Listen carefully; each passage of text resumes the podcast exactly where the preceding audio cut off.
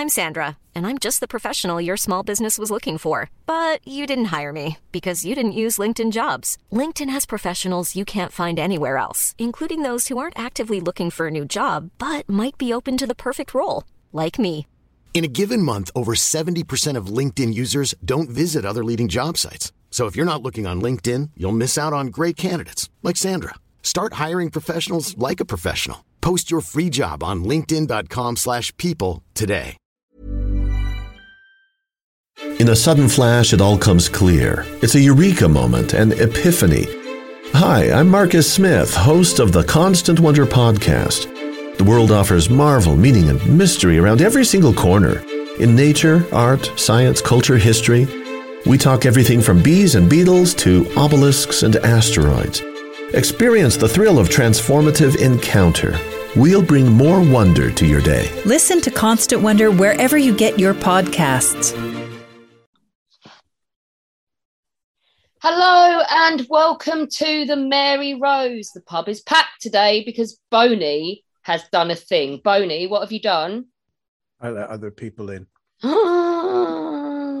With, but we don't want to be that village pub where a stranger walks in and we all look at them like, "Get out my pub," do we? We well, want to be fair, for Holmes looks like he is that person. Every time someone new popped up on the, the stream, there was a look of, "Ooh." Yeah, I fear, I, I- I fear a change and b uh, the lack of our historical knowledge being found out. I can't. I don't know. You, you do know this goes out on the internet after we do it. Yeah. Brilliant. So that's our two judges. Do we? Um, Go given that given that corruption is very much a thing at the moment, do we have to give the, the sort of paying punters a bit of additional leeway when we're determining tonight? Well, no, they've you can try and won. be a bit nicer to Clive. Well, well, he's not even here yet.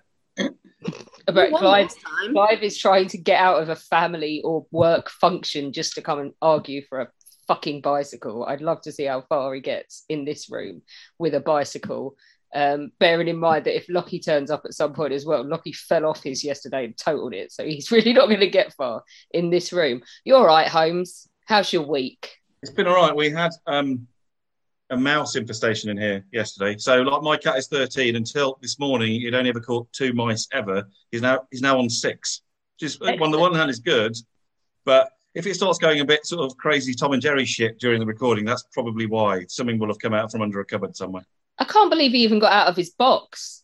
The first time I saw it, he leapt down off the table. He was sat next to the left of me where I'm now, and it was on our mat by the back door, and he pounced on it from the table, caught it first go. Really? Wow. Yeah. Who knew? It's a bit like it's a bit fraudulent. He's like Yoda when he whips out a, two lightsabers and goes mental. When you think, hang on, you were hobbling around on a stick claiming benefits from the Empire a minute ago. Yeah, and he'd just eaten as well, so it was doubly impressive. It's impressive he didn't throw up straight away because he is Yeah. Yeah. Anyway, moving on from one crazy cat person to another. Heather, how is Ohio? Uh, windy, very windy. You love Ohio. Look at you. You sound so grim every time anyone mentions it. Look at her shaking her head. Uh, Boney, we've already heard from. Boney, how's your week going? Good. I actually went into the office today. It was really weird. Mm. Mm. And you We got did shut end up up in the- by millennials, right? Yeah. But then those of us of a of a certain age and older all went to the for a meeting outside the office and ended up spending the afternoon in the pub. And left them at work. Yep. Ha! Teach you to mock. Teach them to mock your use of emojis. Yeah. Bring on bring on thummy thummy up emojis. We we love them. Yeah. Beth is here, but Beth, she's barely conscious. If I'm honest, are you, Beth? Yeah, as I said earlier, the lights are on, but no one's home. It's been a it's been a it's been a very long ten days. It's a license Um, for everybody to mock you. Well, Unfortunately, basically, but you know, well, we were having fun mostly, weren't we, with our, our jolly to Belgium? But then coming back and working on four hours sleep while doing fourteen hour days with the army is not pleasant. So, no, indeed. and I've got to do it all again from Saturday. Oh God, We have Kit. Kit's in Oslo. Kit is in Oslo. How's it going? Yeah, how is Oslo? You went and saw Uh, a boat. I, I saw a couple of boats. I saw Amundsen's boat. I saw uh, the Kon-Tiki, uh, which is quite a famous boat.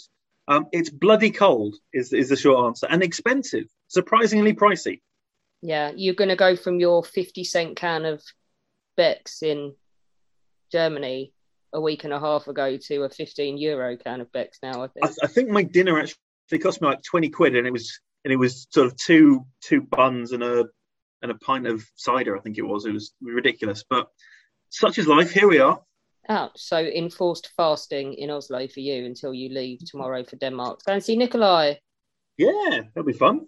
Will be fun. Who else have we got? We've got Kate in Spain. Is it sunny in Spain, Kate? It is sunny in Spain. It's cold though. Well, relatively, everything's relative, isn't it? It's but it's cold for Spain, like twelve degrees. How's your week watching Hattie Um, and I've been married? Yeah, it's been okay. I've not had any weddings all week, which has been lovely. I've been working on um can I say the dreaded word Christmas Oh, parties? no, shush. Um, That's right. Shut up. That's, you don't get any more now. Can't they're not believe Christmassy, so it's fine. Not Christmassy. Good. They're they're fun parties. I've been booking musicians and and lookalikes and stuff, so good fun. Yeah. What does What a lookalikes have Gibraltar you lookalike look like? It yeah. Yeah, no, I'm I'm going through them all, but I need a Mar- they want a Marilyn Monroe lookalike, and I can't find one that actually looks like Marilyn Monroe. So if anyone out there looks like Marilyn Monroe, hit me up. I've I've got a Then master send Emilia Clarke. I think Kit's offering to send out that hideous 3D printed head of Emilia Clarke, and Beth's saying we should send Charlie out. Cool. Uh, uh, yeah, I wonder. Like, it's not a big pool to choose from in Gibraltar, is it? No, but we're flying them in. Um, we're flying one in from Barcelona, um, who looks the spitting image of Johnny Depp, and we've got another uh, a singer who's really good. Um, but yeah, I just need a Marilyn Monroe now. You know how to get hold of us. You know a Marilyn Monroe, and we've got Chris. Chris, our favourite ginger. How are you? I'm I'm ecstatic at the moment for some reason. No idea. Um, my friend at work said that I was a loser because I'm incre- incredibly happy this week and can't put a finger on why. Has someone touched your penis? Um, not on purpose, no. Other than you, I mean. No. we'll get to the bottom of this by the end of the episode. And uh, probably wondering why the hell they're in this room. Uh, we've got our Patreon people. We have lovely Simon. Hello, Simon. There we go. Uh, Yes. There we Hi. go. Hello, Simon. How are you? I'm good, thank you. How long have you been listening to History Hack? Um, about a year, maybe. It always amazes me that there's anyone out there listening. Uh, who else have we got with us? Trevor. Lovely Trevor. Hello, Alex. Joining us from uh, East London. Is that right? East London. Yep. yeah, Glasgow. Cool. You're going to be bar flying as well. We have lovely girl Sam because we've got boy Sam as well. We have lovely girl Sam. Hello. Hello, thank you for having me. Oh, it's great. Uh, Sam is part of the Napoleonic and Revolutionary War Graves charity. Is that the right title? I'm trying to remember. Yes. Well done. I always get tongue tied with it as well, and I'm part of it. Yeah, and it's all right. Zach's not here, so fuck it. Uh, we also have lovely Louise with us. Hello, Louise. Hi there. Hi. Joining us all the way from Aberdeen. Yeah, that's right. Oh, this is brilliant. These are the and oh, we have all these people from the Great War Group. So it's sort of incestuous crossover tonight. We have the lovely Dave joining us from Pennsylvania if he's at home, but he's always on the move. I, I'm staying home now. I think I've got all my uh, trips out of the way. My bicycle trips, Yeah. trips to see the kids, and of course, I did a Shenandoah Valley tour last week with four of my three of my cronies. Yeah, And- this is your Civil War battlefield cronyism, isn't it? Yes, and we had a nice time. We went to some some pieces of property, private property, where uh, significant events occurred, and uh, uh, the guys really enjoyed it. They really enjoyed it. I had a nice time too. Wonderful. Uh, we also have Paul. Hello, Paul. Hello, Whereabouts are you joining us from? uh, a small Welsh town called Llanfair Caereinion in Powys. Okay, we clearly can't spell that or say it, so we're just going to nod Yeah, slightly. if, if I say Shrewsbury, we're about 30 miles west of Shrewsbury. Excellent. Everybody feels calmer now. Uh, we have also got Christopher with us. Hi, Christopher. Good evening. How long have you been listening to History Hack? Uh, probably summer of last year, or 2020, I would imagine. I, I found an old book about the Spanish Armada from when I was a kid, and I looked up the podcast, and there you were with one, and it went from there. Oh, we had JD Davies for that, didn't That we? was him. Yeah, I forgot his name. Yes, and Yeah. it's uh, gone from strength to strength ever since. Yeah, he's the ultimate Welsh boaty historian. Yeah. Uh, and we also have joining us from north of the border, Mr. Sam Daly. Hello, Sam. Hi, how are we doing? Have you recovered from Nice, the cough thanks. yet?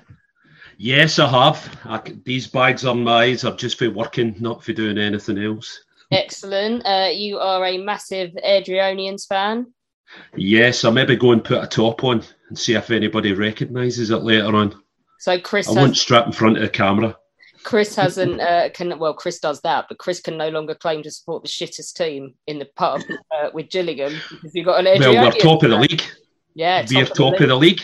Wow, Yep. is that worse, Chris? That you can still claim that when there's an Airdrieonians fan here? Yeah, but what kind of league? I mean, it's Scottish league. It's not doesn't really count. it says Gillingham fan.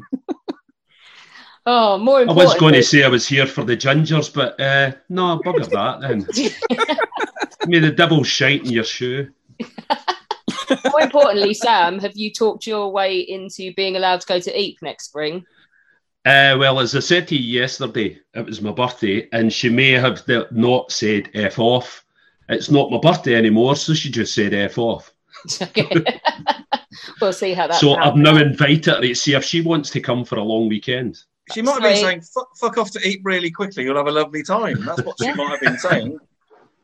Well, she she's getting a bit worried now after the conference, and I'm going to Jordan. I think she's beginning to think uh, I'm not coming back one of these times. brilliantly. I think there is already a little nucleus forming of um, like EPA, uh, EPA other halves uh, who might actually be more interested in the wine and the chocolate and will just leave us to our war. So Miss Daly might not be alone if she chooses to do that. Right. Let's get this show on the road because we've witted on long enough. Today, we are arguing uh, for the greatest vehicle in history. And I immediately banned uh, I said it had to be, didn't I, at the end of last week, uh, the last one, I said it had to be an actual vehicle that moves people or goods because I'm not having any of you idiots come in and argue like toast is the best vehicle ever because it carries all condiments or whatever crap you'd come up with just to wind me up.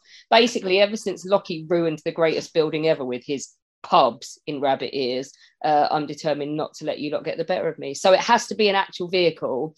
And we banned planes because just to mess well we didn't what we did was we banned it this time boney because we're giving you a whole uh, pub in a couple of months time that will be the greatest plane in history and you'll get to judge it so Everybody knows what they need to pitch for.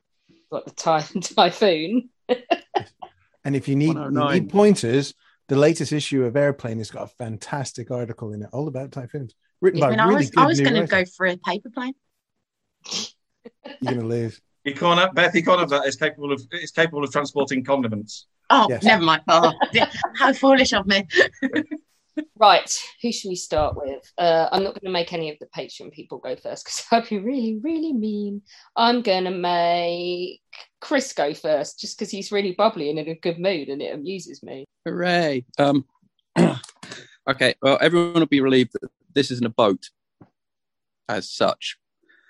So I'm going to be doing Zeppelins, but not just any Zeppelin, the LZ127 or Graf Zeppelin, because it's the greatest vehicle of all history, and it's not a plane, and it's not a boat, it's both.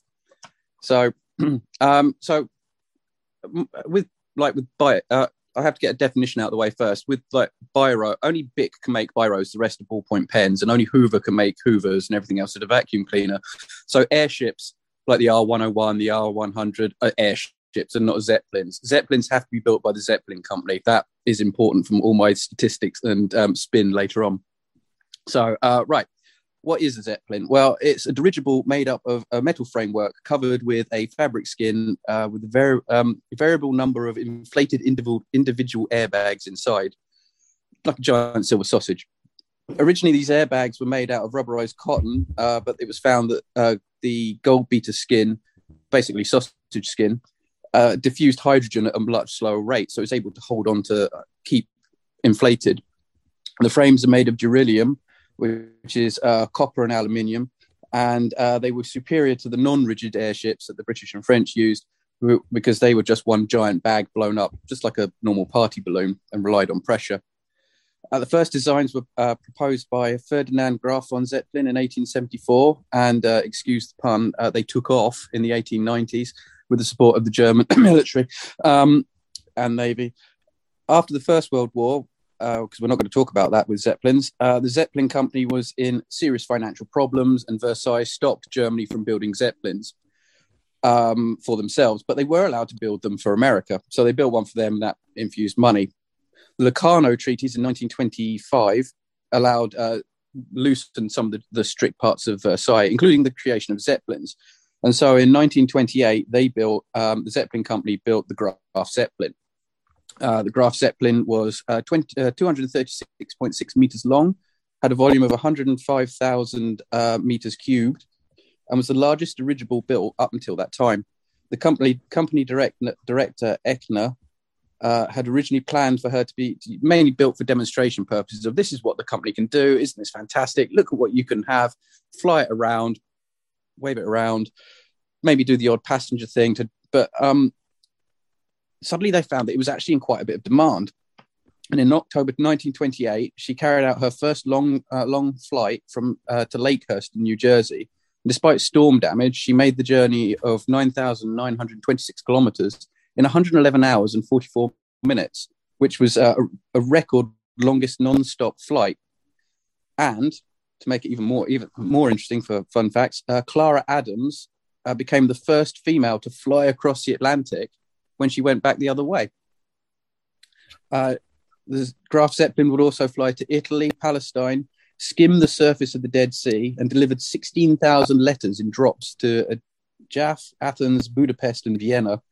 She would have gone into Egypt, but the British wouldn't let her. Uh, she would later go to France, Spain, Portugal, and Tangier. In 1929, William Randolph Hearst sponsored the Graf Zeppelin to go around the world in a non-stop run. Tickets were, were sold to VIPs for three thousand uh, dollars, starting from Lakehurst, with souvenirs, stamps, and gifts um, sold to, to help to cover the costs. She made the journey around the world in 12 days, 12 hours, and 13 minutes, covering 33,234 kilometers in four legs, and was the fast. Um, was, this is the fastest circumnavigation of the world at the time. And another fun fact: uh, Grace Marguerite Taylor, who was one of um, Hearst's reporters, became the first woman to fly around the world whilst aboard the ship, aboard the Zeppelin. Uh, suddenly, Zeppelin's um, Zeppelin flight was back on, and there was uh, there were more flights than um, booked. And in fact, they started building her sister ship, the Hindenburg, which we're not going to talk about yet. Um, it wasn't just the US; they went Middle East and South America, and uh, and the future uh, future for long distance air travel was firmly in the in the field of field of the Zeppelin. People collected the stamps, including a 50 cent air um, airmail stamp with Graf Zeppelin printed on it, and um, and other souvenirs. The design also um, proved to be exceptionally reliable and reliant. In 1931, she flew, flew to the Arctic Circle, where they measured the Earth's magnetic field and mapped Franz Josef Land for the first time accurately. Um, but this was not. Um, but this was also a journey that brought the East and West together. A lot of people think the Cold War started in 1945. It, there was already one after the Russian Revolution, so Soviets and the, and Europe didn't really get on or communicate where where they could. However, Graf Zeppelin had Soviet scientists and European scientists working together on the uh, above the Arctic Circle, which is quite a quite a big thing. Quick sidestep of not only bringing East and West together, she was also used to defy the Nazis. Her uh, the owner Eckener, was very anti-Nazi, which is a good thing. And um, when it went on a propaganda flight to uh, South America and to Brazil, uh, they had had to have the swastika on the tail fins. Well, Eckener made sure that they were only on the left side of the Zeppelin. So when they had to circle an airfield for, for the film cameras, he went the other way so that the, only the right side of the fins could be seen, not demonstrating the Nazi flag. Uh, to which um, Goebbels then had him banned from all press releases, and you weren't allowed to mention him in polite company. Anyway, uh, in South, as I said, she went to South America um, quite frequently between 1931 and 37, and it was found that the cotton envelopes around the airbags could absorb would absorb the humid air and um, tropical downpours. But she had enough power to offset the 18, uh, 1800 kilograms of extra weight that she would uh, gain. So why is she awesome? Well, other than the flexibility of design to different climates, the durability, the records she set, on top of um, on top of um, bringing um, togetherness between Soviets and Europe, she was also relatively green compared to other forms of transport. The only other way to travel vast distances was by ship, such as the Queen Mary, which was driven by coal or oil, belching out many tons of smoke into the air at a relatively slow speed. The 1930 record, I'm using 1930 as my sort of touch base for records and stuff.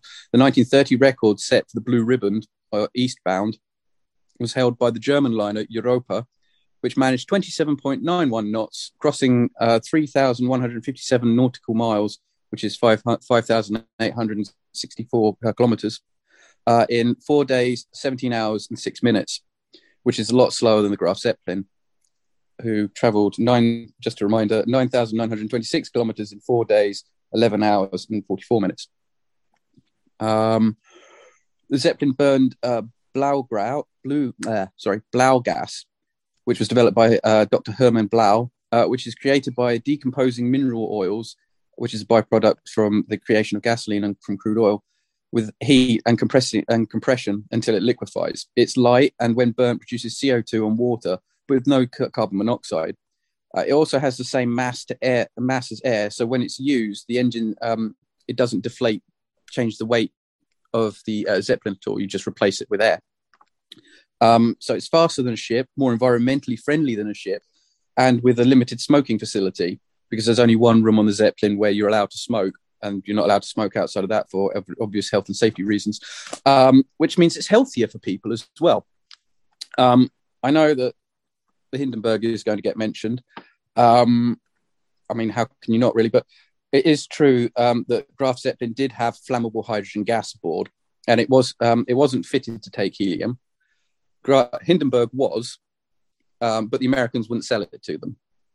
Um, so I thought I wanted to I wanted to see how reliable, how safe Zeppelin travel was, and so between 1897 and 1936, I had a look to see um, how many people were killed in Zeppelin crashes, not airship crashes. It has to be Zeppelin, and it was 180.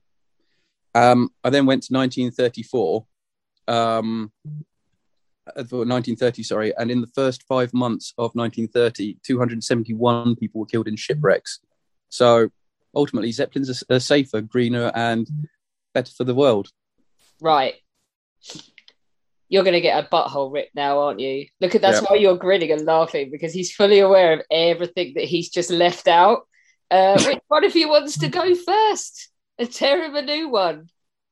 Well, I mean, as soon as you said Zeppelin, I thought of two things: a, bursting into flames, like no chance of survival, and b, bombing primary schools in the East End during the First World War. Yeah, I've, I've gone for the civilian application as a vehicle for transporting goods rather than the military application of bombing stuff. I, I think we've got to sort of treat these things as a whole, have we? Really? Not. I mean, I think what you did, what you did anyway, is that you went through and made a case of. You issued quite a collection of interesting facts, but I didn't see a on their own. They're sort of quite interesting, but what I was quite. Why did it stop being a method of tra- uh, travel if it was so great? Uh, one of them blew up. Hang on, but you said yourself, but, but was that that was the Hindenburg, wasn't it? Which that is a Zeppelin for the purposes of Yeah. this argument. I, I think I think um, the main thing was that air travel. They found that aircraft were even faster than zeppelins. Um, you had the uh, de Havilland Comet um, was obviously a lot faster, and uh, especially after the British were using flying boats, which were just as fast, if not faster, than a zeppelin. And then after World War II, the advent of the jet engine, um, it was just so much faster to go by airplane than zeppelin. I mean, you did run off some. I think you did run off some statistics to prove how safe they were. But I guess in real terms, so many more people travelled by boat and could potentially be shipwrecked compared to how many people. How many people can travel by Zeppelin? Um, I think the Graf Zeppelin had a capacity for um, 20 with 36 crew. And then some of those people from that round the world one, that was three grand. And then you obviously had your flame retardant suit and parachute on top of that as well. Uh, yeah, you didn't crash. What, what I've never understood with, with a Zeppelin like that is it can it get blown off course easily? They can, they can, and they can suffer storm damage in the air. But um, the good thing is they because they, they they it's very difficult to crash one if you fly at a certain altitude. Um, so I've suddenly got that image of that one I posted in the group of it with its nose flat in the ocean. Um, but um, yeah, they can be blown off course, but um, because of the amount of fuel they can carry, it, does, it doesn't make that much of a difference, and they can be rectified. Actually, I just remembered the last thing I forgot to say. Um, Please don't bring no, it up. uh, I was, uh, no, I was going to bring up her, her how how far she travelled in her career. Well, she made 590 flights in 17,177 hours and travelled 1.06 million miles with zero fatalities. Matt just looks astounded. Go on, Bodie. I honestly thought I was saving my last spot in this for Clive, just out of principle. But I think Clive is going to be finishing second to end this evening. What? Clive's just turned up and he looks like Bane from the Dark Oh, Knight he Returns. does. So, hello, Clive. Oh my God, Um, is Clive on public transport? No, Clive, are you a something- bus wanker? Absolutely. Clive is on a bus. It's exciting. I've never done this before. Oh my God. Where's your ticket out of the front. chauffeur? He's sorting the ticket out of the front. Going by Zeppelin. This is brilliant. Uh, uh, Bodie, Right. have you got anything else to add on the Zeppelin as the gr- greatest vehicle ever, apart from when it's exploding and going down in a fiery ball of flame? I, I I thought it was courageous of you, Chris, when you were talking about you know the the the bags of hydrogen being blown up, because that I thought that was that was an interesting turn of phrase because yeah, that's what it is. Put it like this: I thought, okay, let's give them a go, and then I just ended up writing boring construction stuff, and then twelve hours, thir- was it twelve days, twelve hours, thirteen minutes seems like a very Hearst headline to put. So I it was probably three weeks. Um, but you know, it was one round of first. And yeah, to be fair, I, I got a bit distracted because I I remembered there is a great terrible movie movie about a Zeppelin called Zeppelin with um, Michael York and Elke Sommer, and it's it's it's Oh, that one I fantastic.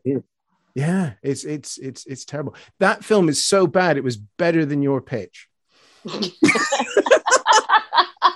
Do you know what? I have vague recollections that there's also an episode of The Waltons where John Boy is a journalist and he sees the Zeppelin go down. He sees the Hindenburg go boom. I don't know why I remember that. I think it used to be on Channel 4 on a Sunday morning, didn't it? There's a there's a George C. Scott movie where he's on the Hindenburg and and it's actually blown up by a bomb. Yeah, Hmm. that was one of the accusations. So what you're No, saying no. now is it wasn't the airship's fault, Chris? No, I'm just, I'm just saying that's one of the accusations. They claimed she was sabotaged. Well, the Nazis claimed she was sabotaged, but um, then- but that then- was that was the Hindenburg. That wasn't a, a wasn't Graf Zeppelin. Graf Zeppelin was great. Hindenburg was mm, in the same way that Olympic was great, but Titanic was. mm, The Graf know. Zeppelin wasn't even the best Graf Zeppelin, Chris. well, not don't mention the aircraft carrier. not, not to put it bluntly, Chris, but I think you've got more chance of getting laid tonight than of that pitch winning. He did pitch. He did say on Twitter at half five that he was quietly confident about his I, pitch was, tonight. I, was- I actually researched. I actually I thought I'm going to be a serious historian for once, and not just babble on about boats and stuff. And I'm full You of. should you should have gone you should have gone with the boats. I should have gone with bloody boat. Yeah. Oh, I love that. Do you know what, Chris? I don't know if you're aware, but Louise in the house is another boaty person. Uh, she did her MA thesis on Fisher, and she she was the one that wrote the um, article about the uh, yacht that sank off. I cannot say the name of it for the Great War Group magazine. What's it called? The uh, Iolaire. That's it.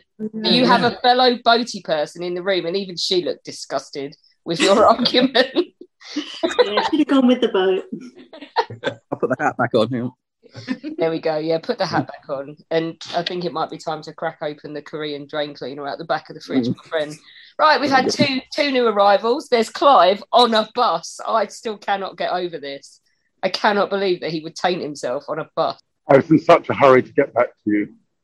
This is I like live coming with Does live. this, does this not kind of disproves Clive's point, Clive's point though about the bike being the, the, the greatest Oh, vehicle? you 'cause he's just to totally bus to stole back my to line. I'd written that down. The problem's not with the bicycle. The problem is riding a bicycle with the seat and worrying about going through on the seat. Oh yeah. Not only that, but I have to say, Clive, you were you said about what twenty minutes ago you were going for a meeting with a potential client and you're already on the bus. That doesn't bode well, does it? Oh, good. I was there for. A, I had some really. I saw some really good people. It's worthwhile. Excellent. Right. Well, you make your way home. We also have Mr. Josh Proman with us. Hello, Josh. It's been a while. Been so long he can't work. Uh, yeah, it, it has been a while. I've lost the lost the ability to internet. Wonderful. I'm glad to see you haven't like done what everyone else has done after lockdown and cut off your beautiful Jesus hair. It's still rocking it. Uh, this was here. This was here before before the lockdown. It's not going anywhere. Excellent. Uh, right. Okay. Who shall we go to next? Um, I love it. He says that Clive looks like Bane and even sounds like Tom Hardy. he does. Oh, although obviously Clive is far more masculine and attractive to women than Tom Hardy, right, girls? What? Yes, indeed. Oh. Thanks for that, Heather. Right, okay, where should we go next? Uh, well, it can't get any worse, can it? We love you, Chris. for Yes. um, should we get Beth out of the way before she falls asleep? I mean, I think I'm running on like you know that point when you're so tired where you you go completely the opposite direction, and I'm about to like run face first into a wall. I feel like that, like I'm that that level of tired. But I'll I'll crack on with mine for sure. Okay, so bit of bit of scene setting for you guys. Imagine Britain during the Industrial Revolution. Industry is exploding as the factory system churns out products on an unprecedented scale. Mines power, mine, mines power, thundering new technologies, and thousands of people flock to cities for the first time for work. Britain is on the cusp of changes that will shape the world as that we know today. But one significant drawback to further development is the problem that long distance freight is still carried by road or canal, and there is no faster way than horseback to move people between the new urban centres. Something had to change. To me, this requirement of development and moving forward has led to the greatest single vehicle in history, not just because the vehicle itself is so iconic, which it is, but also for what it led to and the impact it had on the world. And that vehicle is George is Stephenson's rocket. And now I must start with a disclaimer. Uh, despite the international fame of the rocket, it wasn't the first steam powered locomotive.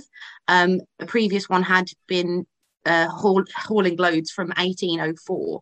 Um, and the, the, the load that it hauled in 1804, which was 11 tons of iron and 70 men at the speed of 2.4 miles an hour, too heavy for regular use. But it was a step um, showing that transportation on rail transportation was possible if you've got the right technology of the um, the engineering being correct and you've got everything in place, it could be done.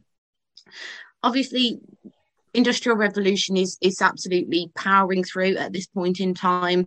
Uh, you know, the mills across northern England and the industrial centres, the manufacturing centres, were churning out so much product that they needed to get out and export as soon as they could particularly in Manchester, that required the creation of the Liverpool and Manchester Railway.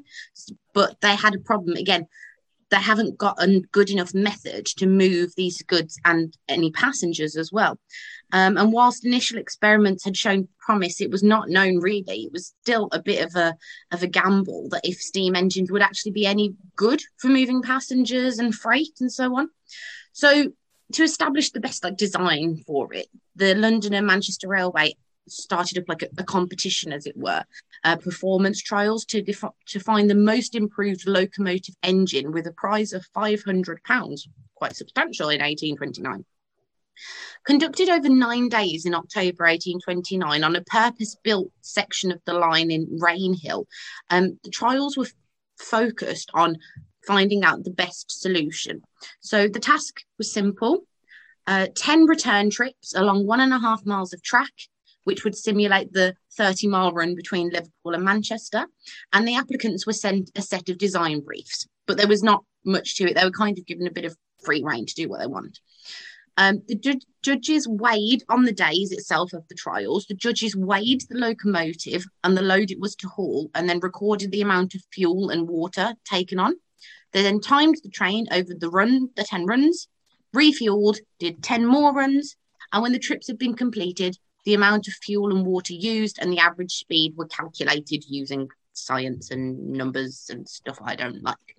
Um, and the locomotive that could complete the ordeal most effi- efficiently would be selected the winner. So not necessarily even the best; it's the most. It's it's most. Well, when you say best, like it's not the fastest or whatever. It's the m- most efficient. It's the most powerful. It's the most reliable, rather than just speed, which I suppose is what the category is that a lot of people would think of is how fast is it? Not necessarily. It's the whole product that's important. This is important because they're powered by coal.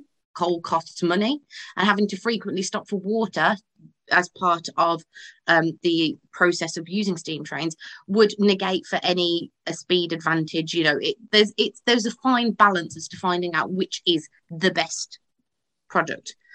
The first day of the trials was attended by 10,000 spectators. You know, there was bands there and like almost like a carnival feel because it was just something completely new that people had never seen before.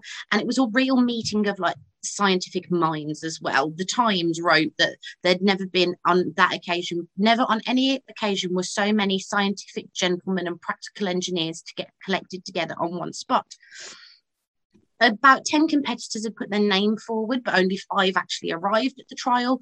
Two of these were almost like shelved straight away. One of them was basically just a platform with a horse on it, just like on a horse treadmill, making the power by horse, which is completely, there's diagrams of it, it's, it's, it's, it's, it's hilarious. But it left with three um, options, one of those being the rocket, which was designed by Robert Stephenson and built at his company in Newcastle upon Tyne and it was entered with conjunction with his father, George Stephenson, who was also an engineer, and Henry Booth, who had been the treasurer of the Liverpool and Manchester Railway. So he was also personally invested in it. Um, Robert was like a steam train, steam locomotive fanatic. Um, he said it would be the future of transport, fiercely defended it at any cost, um, stating at one point, We will rely upon it. Locomotives shall not be cowardly given up. I will fight for them until the last. They are worthy of any conflict.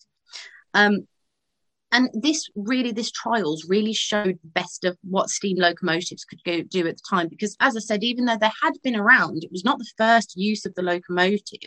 They'd never achieved like the speed and the power that was displayed at these trials. The newspapers followed the progress. It went all over the world, described in colourful detail the achievements of the engines and, and so on. The Rocket was the only locomotive to successfully complete all of the trials, averaging 12 miles an hour and achieving a top speed of 30. The Derby Mercury had described it darting past the spectators and compared it with comparing it with the rapidity with which the swallow darts through the air, which is, I think, just a lovely turn of phrase. And that wasn't to say the other entrants weren't any good one of them on occasions was faster than the rocket, but the rocket was the all round package. It had everything that was required of it. And although Rocket impressed and ultimately did win at Rainhill, few of its features were new. You know, it was a combination and bringing together of the best parts of previous steam locomotives. So a more efficient boiler, um, a, with well, from a more efficient boiler to the blast pipe exhaust as well, which made the engine self-regulating, so it could power its, it could keep an eye on its power, and it was completely revolutionary. Um, not anything that really had been seen before in the setup that it was. And those elements of Stephenson's rocket lay the foundations for what every steam locomotive built during the reign of steam on the world's railways would use. It was the blueprint. Of course, there were developments as uh, technology, so on, improved, you know, finessed of things and so on. Um, but there was, though it was the blueprint. This is how steam locomotives worked. Liverpool and Manchester Railway were thrilled with them and ordered four of them straight away. So this is now the start of where we get the the widespread use of of steam locomotive as transportation, and it's a wider public fascination that continued after the trials, which really allowed the companies to then capitalize on this and get people in to come and use the locomotives. So, like there were commemorative commemorative items for sale, drawings, paintings, um, just so on, just anything that they could do to really hype up what the steam locomotive would be. Before the rocket powered its way to victory at the trials, steam locomotives had been very crude, as I said, and inefficient. However, the success of the trials did indicate that steam powered locomotives were now an accessible, but more importantly, viable transport option. Professional people could travel to another town, carry out a day's business, and return home the very same day, an impossibility in the time of stagecoaches, and something that's that a significant majority of the world's population still do today. The chance to move large amounts of cargo across longer distances made previously unheard of wonders common household items. It's quite possible that billions of pounds worth of cargo have been moved by steam trains in the period that they were used. A variety of ticket prices allowed for those of all backgrounds to explore the world beyond their own street and town. In Britain, it led to the creation of travel as a pastime for all people, which led to the rise of the seaside resort and holiday allowances for the working class of the cities to go and explore these places. So, a bit of social mobility, fantastic. Freight was carried as well, but for the first time, it was the passenger who was more important. So, it's about people now. And crucially, more profitable as well. Investors saw the potential, and in a few short years, Britain would be in the grip of railway mania. The stage was set for steam to dominate the railways for over a century, which it did, with the last mainline steam service pulling into Liverpool Lime Street at 7:58 p.m. on the 11th of August 1968. But the steam train, the steam locomotive, what it, the rocket led to and has become, is still part of the wider heritage sector. I'm sure many of us have been on days out to places like Severn Valley Railway and so on. The famous Glenfinnan Viaduct draws people from across the world hoping to catch a glimpse of the Jacobite Express steam train or the Harry Potter train, whichever you want to call it. And should the Flying Scotsman happen to pull into a station that you're waiting at, well, prepare for lots and lots of train spotters gathering around for a picture or two. And the fact that something as inconspicuous as the rocket, and it really is, if you look at a picture, it's so small and so unassuming, really, that what the effect of it has had has been astounding. It's led to mass transportation of people and goods, social mobilization of millions, immigration across countries and continents. The rocket has had a significant impact on the history of the world as we know it today, and that is why it's the best vehicle in history. And you may now go to sleep. Well, no, you can't quite go to sleep yet because uh, we have to let Boney and Holmes uh, quiz you. God, that sounds like the worst lad show ever on Sky Sports at like 11 o'clock at night, talking about third, like, not even, but like the championship, but the EFL football. Boney and Holmes. But, I mean, at least we wouldn't have to discuss Airdrieonians if we were just limited. True. Although Sam has gone and put, do you know what? Let's go to Sam first because one, he, he has uh, gone and put on his Airdrieonian shirts, but he's also a complete train wanker. It's what he does. Were you impressed with Beth's argument? Yeah, there's only one slight problem, and this is coming from somebody that works on the railways. They can only go one place where there's rails, which limits them to where they can go. So how can it be a great form of transport if it can only go where the rails go? So it doesn't cover 90% of the country. Does it pull out outside your, your house, Beth? You get a train stop outside yours? Well, I've got one five minute walk away. She's looking. Let's be Five honest. minute walk. That smile Five on her face says, I hate you, Sam. So that's it. I'll just say you're talking keech, to use a good Scottish word. That, that's your great war group subs going up considerably there, Sam. Yeah, or I'm just revoking the membership because I can. Except you can't, because if I have to be the bigger person, so do you. It's being the bigger person sucks. Beth is very, very scary when she's angry. So actually, I'm going to try and ameliorate that because a couple of weeks ago, I made Beth very, very cross. And so this is my attempt at apologies. One thing she hasn't mentioned is that the reason we have time, as we think of it today, standardized time, is the railways. Before then, the time in Southampton and Norwich and, Not- and Nottingham didn't have to be the same. But when people actually started moving fast enough you could get from one place to the other, you needed a standardized timetable. And so we actually standardized time. We would not have time as we think of it without Stephenson's rocket.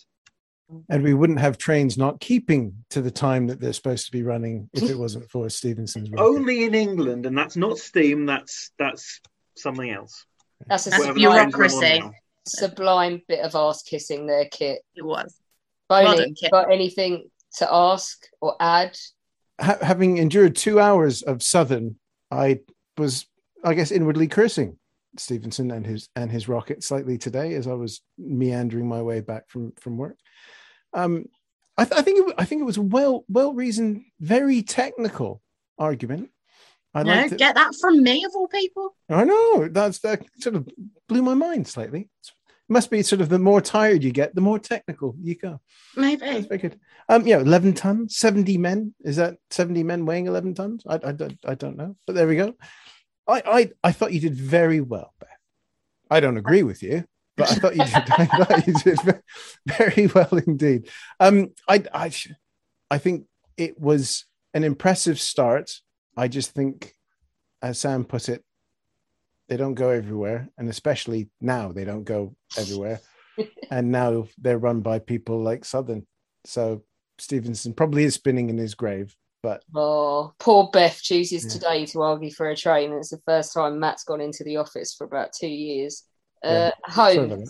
I mean, I thought it was a, I thought it was a really strong pitch. I mean, you know, I mean, compared to a Zeppelin, all right, they go everywhere, but you're not going to plummet three thousand feet in a fireball off a train, are you? Unless we go slightly wrong.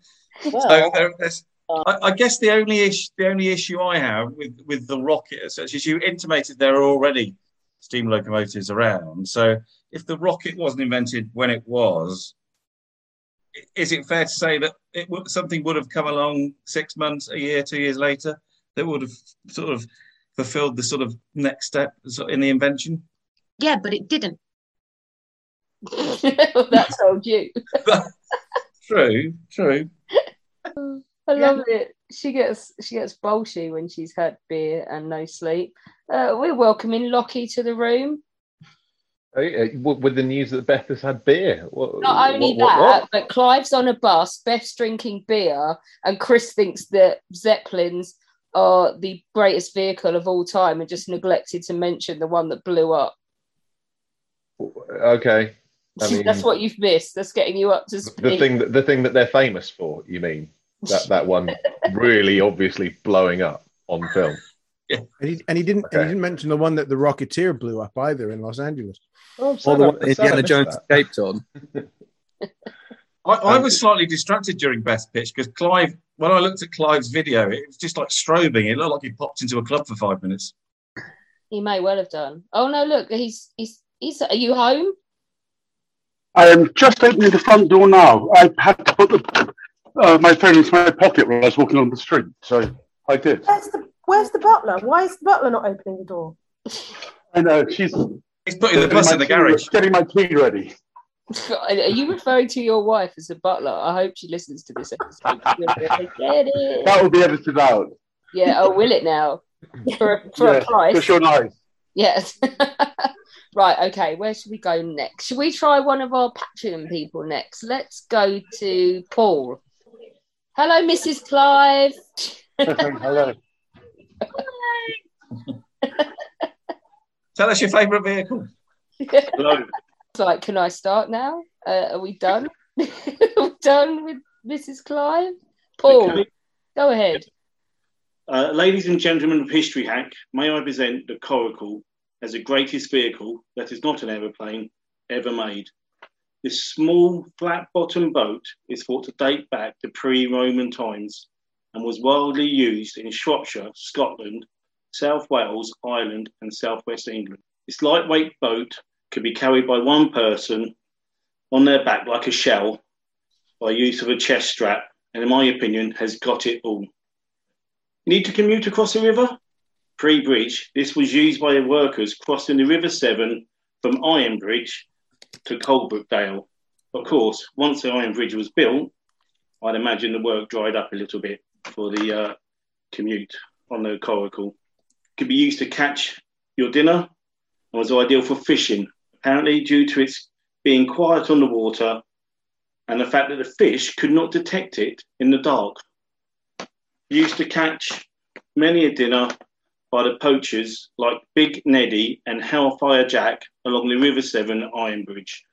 But for me, the one thing that makes this boat unusual and one of the best vehicles is the role that it was used for at Shrewsbury Town Football Club by a man named Fred Davis. At the old Gay Meadow ground next to the River Severn, the stand was very low and flat, and the ball would go over there numerous times during the game. And this man would run from the dugout with the coracle to his back, quickly get into the Severn, and fetch the ball back, thus saving Shrewsbury Town Football Club lots and lots of money by not having to buy new balls every other week. And it's such an important article in football history that it's actually the coracle he used is in the National Football Museum in Manchester. But do not think you can only use this small flat bottom boat on a river. In 1974, a Welshman by the name of Bernard Thomas crossed the English Channel in a slightly slower time than your average crossing, ferry crossing, of 13 and a half hours. For me, the Coracle is a vehicle that has it all for work, rest, and play. Well done. I like this one. I love the football link there. Uh, Boney, you were particularly attracted to this one when it came up in the suggestions. I thought it was very clever. And Chris, that's how you do a pitch. Um, but Should have Um, no, done I- both. um, I, I no when when when it popped up on the emails, I thought that's really clever actually because you have a mode of transport that you know is, is traceable just about everywhere. Um, changed many, many lives. I'm being really nice because you know he's he's paying for the privilege of doing this. Um, Oh, no, lay into me, it's fine. I do love that Lockie's put in the chat Shrewsbury Town, more coracles than trophies. That's shit from an Ipswich fan right there. Well, I I worked it out. If you if you're looking at twenty seasons, twenty games at home, they reckon five to six times the balls going into the river. You're looking at two thousand match balls. That's a lot that's of money. row Z in a half, really, isn't Oh, it? the, the stand was very flat at, at the Gay Meadow on the riverside. Were, were Shrewsbury just not able to build a wall? They Well, also, I mean, I- their, they couldn't put a wall in front of their goalkeeper, let alone in front of the stand. It sounds like my garden shed's bigger than their stand, to be honest. I, I, when you started talking about the coracle, the first thing I wrote down was Gay Meadow because as a small child, every two years in Shoot magazine, they had an article about that bloke in the coracle without fail. And then above that, I wrote, instead of spending money on the coracle to save money on balls, why didn't they sign players with better technical skills? was to be it- it fair, was- I think Paul should get points just for being able to work Big Neddy into any conversation. So Big Neddy and Hellfire Jack. They were like Yeah, the, bring best, on. the best 18th century DJs. Sort of fall out of favour, really. Were they, were they, am I misremembering, but were they made of reeds? Were they made of reeds on the bottom? Luckily, I've got my phone to hand. Willow and so, yeah. willow and animal skins originally. And according to Wikipedia, noted by Julius Caesar. So there you go. We're going we're going way back. There we go. Thumbs up from Josh. So we're, we're all good there. I, mean, Julius- I assume did so- Julius did Julius Caesar say, "I bet I could fish, fish a football out of a river with one of those things"? Yeah, there's a massive problem at the Colosseum, a pond next to it. Do they, um, are, do- are they still used around Shrewsbury? Do they not have nostalgic coracle trips next to Well, the they, they don't play there anymore, so no. I, but I, I, when I found out today that I was going to be presenting this, I had done no research until half past twelve. So, if you look at the articles from Shropshire, they were used in times of flood until very recently, because obviously because they're flat bottomed, they're easy to get food and provisions to people. But now the fire brigade go in and get people out, don't they? Instead, so Killjoys. Yeah. I, I know. I mean, you mentioned about the chap who crossed it in the channel, which is an impressive achievement, and you did say it was only slightly slower than a cross-channel ferry. But I think the word "slightly" was doing a lot of heavy lifting there for the Well, I'm- I'm and a including- half hours. You know, it's Well, only twelve hours slower than a ferry. the time you drive on, drive off, passport, using a post Brexit ferry crossing as an example, where you're probably waiting for hours to get through. Brilliant. Right. Okay. Thank you, Paul. Hmm. Let's do one more before we stop to replenish our drinks. Who am I going to pick on? Oh my god! Right, Josh has got a hat on now. Josh looks like he's in his own little music video, a country music video down in the corner. There's a there's a YouTube tribute band missing the edge tonight, isn't there? God, Josh. You could go next. You're all enthusiastic. We'll see if I can remember to unmute the unmute the microphone before I start. But anyway, right. Nice to see everybody, by the way. uh, okay. Uh, my subject is the chariot. Let me first begin by heading off those who would scoff at the concept of a vehicle without an engine. Thank you for bringing up the coracle there, Paul, for helping me out in the non mechanized brigade.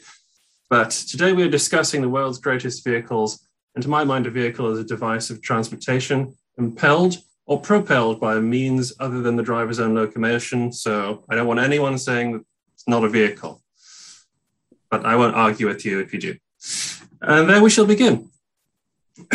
So simple block wheeled wagons first began rumbling across the Eurasian steppe between 3,300 and 2,500 BC, allowing Indo European nomads a far greater range of mobility than ever seen before.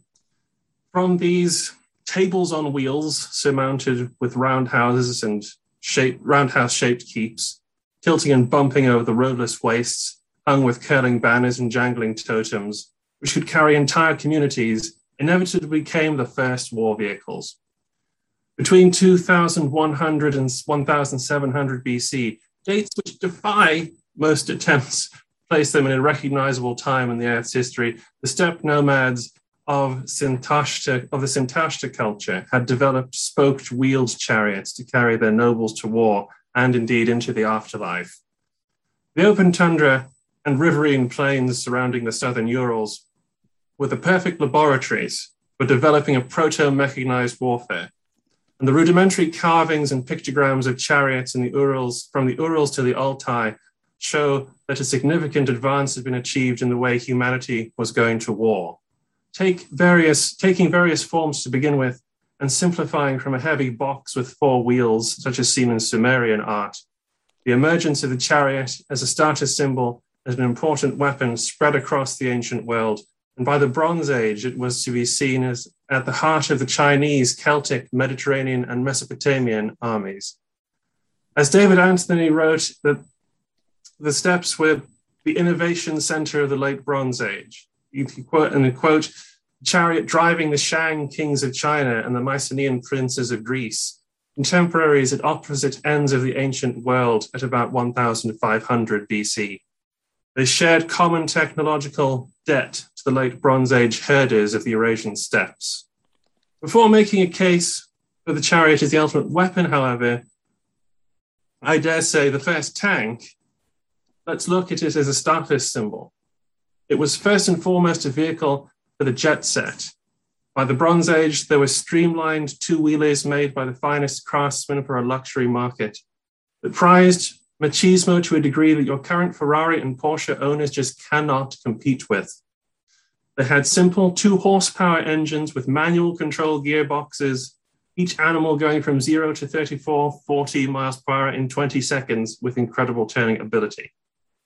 So direct your gaze now to the walls of Persepolis and Nineveh, to the palace walls of Mycenaean Greece and Ramesside Egypt, and eastwards to the temples of the Mauryan Empire and the tombs of the Qin dynasty.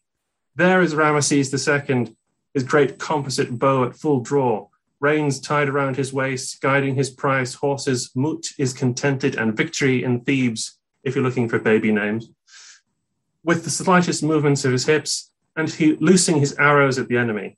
There is the Assyrian Sennacherib before the walls of Lachish, directing the assault and viewing prisoners from the cab of his chariot. Here is Ashurbanipal, who takes his chariot for a spin, just hunting lions with bow and spear along the walls of Nineveh, as you do on the weekend. The great seals of the Persian Shahenshahs show them similarly riding their chariots into battle and battling lions. Outside of Parliament today, a great scythed chariot carries a certain queen of the Iceni, Iceni perpetually forwards as a part of national myth. And who amongst the officers of, of Agricola's legions, staring at the Caledonian host at Mons Graupius or Caesar's battles in the south, was not put in mind of Homer as the Celtic chariots raced and turned in the space between the armies? As a symbol of status and wealth, today's luxury cars don't even rate alongside the vehicle of a king. Even to those not of royal birth, are we to forget that the heroes of the Iliad rode into battle before Troy in chariots? Truly, these were vehicles of legend and not just monarchy. Was not the Pharaoh worshipped and Elijah taken up to heaven in a fiery chariot? The dream of owning the technological marvel, not just of the age, but of any age, meant to dream of becoming exalted enough to ride in a chariot. Yet, what is that noise we now hear? Calling to us from much closer antiquity. It is the roar of a crowd, an ecstatic, frenzied, cheering from the packed galleries of the Circus Maximus as their favorite charioteers rounded the last turn. Drivers whose names were carved in graffiti on the back lanes and public works, of cities rather than the hallways of palaces, as popular heroes rose to fame in the cabs of their chariots, these were the F1 race cars of the Roman Empire, and none of the drivers were born in a palace. So, from the seats of the circus, let us return to the east, to a hilltop fortress in ancient Syria, from whose high battlements we look down onto a sun baked plain spreading out beyond the green verges of a twisting river. There on the flat tableland, a great dust storm rises and the air resounds and comes up to us distantly as a rolling of distant thunder. Down on the plains below Kadesh, maybe 5,000 chariots were locked in a death struggle, exhibiting why these things are a mad cross between a proto tank and a fighter plane. When mass chariot- chariotry was introduced, it revolutionized warfare. And this level of mobile vehicular combat would not be seen again until the middle of the 20th century. Yet by the time of the rise of Rome, they were seen as old fashioned, antique symbols of authority, things to ride into a conquered city on, or oriental despots to keep as a visible sign of their power. Alexander the Great saw them charge at Gaugamela and on the banks of the Hydaspes in the sunset of a technological revolution that was quickly forgotten. Yet, listen again, for another crowd is cheering. No, it's not from the Circus Maximus, it's from the crowded streets of the city. For as a Roman general enters Rome in his triumph, gilded as satin and wreathed in laurel, riding in the cab of a chariot as if he was conquering it himself, all the while he listens to a man behind him intoning the dire words, Remember, thou art but a man. Is it the triumph? Is it the chariot? Both probably come together to help. My friends, today we will, many today will make an argument for tanks and cars and vehicles like Zeppelins uh, with, interna- with internal combustion engines. But these inventions have existed for merely a brief hundred years or so compared with the chariot. Even in civilian terms, a particular type of coach in the 19th century was known as a chariot. So, friends and listeners, I have made my case. If we are truly talking about the greatest vehicle man has ever invented or indeed ridden, then let us think back when he thought forwards to the age of the chariot. Wow, that was actually sheer poetry. We've not had one along those lines since Merrin last came on. I feel all cultured and shit. Although, because you were talking, you missed Kit get absolutely burned with nerdiness. So Kit said in the chat, the best thing about chariots is that you move two spaces and have attack three early on in civilization, thinking, have that, my fellow nerds. Girl Sam comes back with incorrect kit. The best thing is when your enemy in civilization still has chariots, but you've developed gunpowder. Kit's actually applauding you there. Well done, Sam. Uh, Josh, I really like that. It was very beautifully done. A lot of thought had gone into that. I think it sadly might be wasted on Holmes, who's probably a little bit of an. He's for some reason Holmes doesn't seem that into poetry. It's like something has scarred his ability. Um, growing, growing up in the Midlands in the 1970s. I well, think. yeah, it's Most that. not- that maybe an overconsumption of gravy, but it's almost like someone's Yeah. poetry has just destroyed your ability to entertain it at all. Well, I mean, I, my, the first thing I wrote was, was too much history in this. Who let him in? For a start, it's a higher caliber than we- what we're used to, to be honest. Um, and then the, the next thing I, I don't was, know. I, I'd fire the get the doorkeeper if I were you. Well, we can look at that. The next thing I wrote was they always look too easy for to fall off from. And then the third thing I wrote was what they don't Oh, really? have a route. You're, Yeah. you're, the, you're the judge for this? Um, that's We've what you got? well, I mean, obviously, I'm, I'm the judge. so it's easy to fall off. How easy it is to crash in, in a vehicle. What? I mean, What I, what I never get with chariots, and they were around. Yeah, right, they were around. sure. I mean, you first mentioned that they were used by the Chinese in Mesopotamia. well, actually, it was like steppe nomads in the So from the Urals. but Bronze yeah. Age. So from the Bronze Age to even you know, if the statue you mentioned of uh, Boudicca is correct, in the we're talking thousands of years that they were around for. Yeah, yeah. What? I- why did they never evolve and have four wheels and a little bit at the back? Well, some of them did have four wheels, and like I say at the beginning, they were like massive platforms that nomads could sit on. But when they started to speed up, it's a mathematical thing that the larger it is, the slower it is, and the more horses you need to pull it. The means of locomotion is a horse, therefore you need it to be light and quite small. And I suppose my other point, they were not, in terms of, I mean, Beth made a very strong case about the railways, which had a big impact on lots of people, a large percentage of society. But I guess hardly anyone got to have a go in a chariot.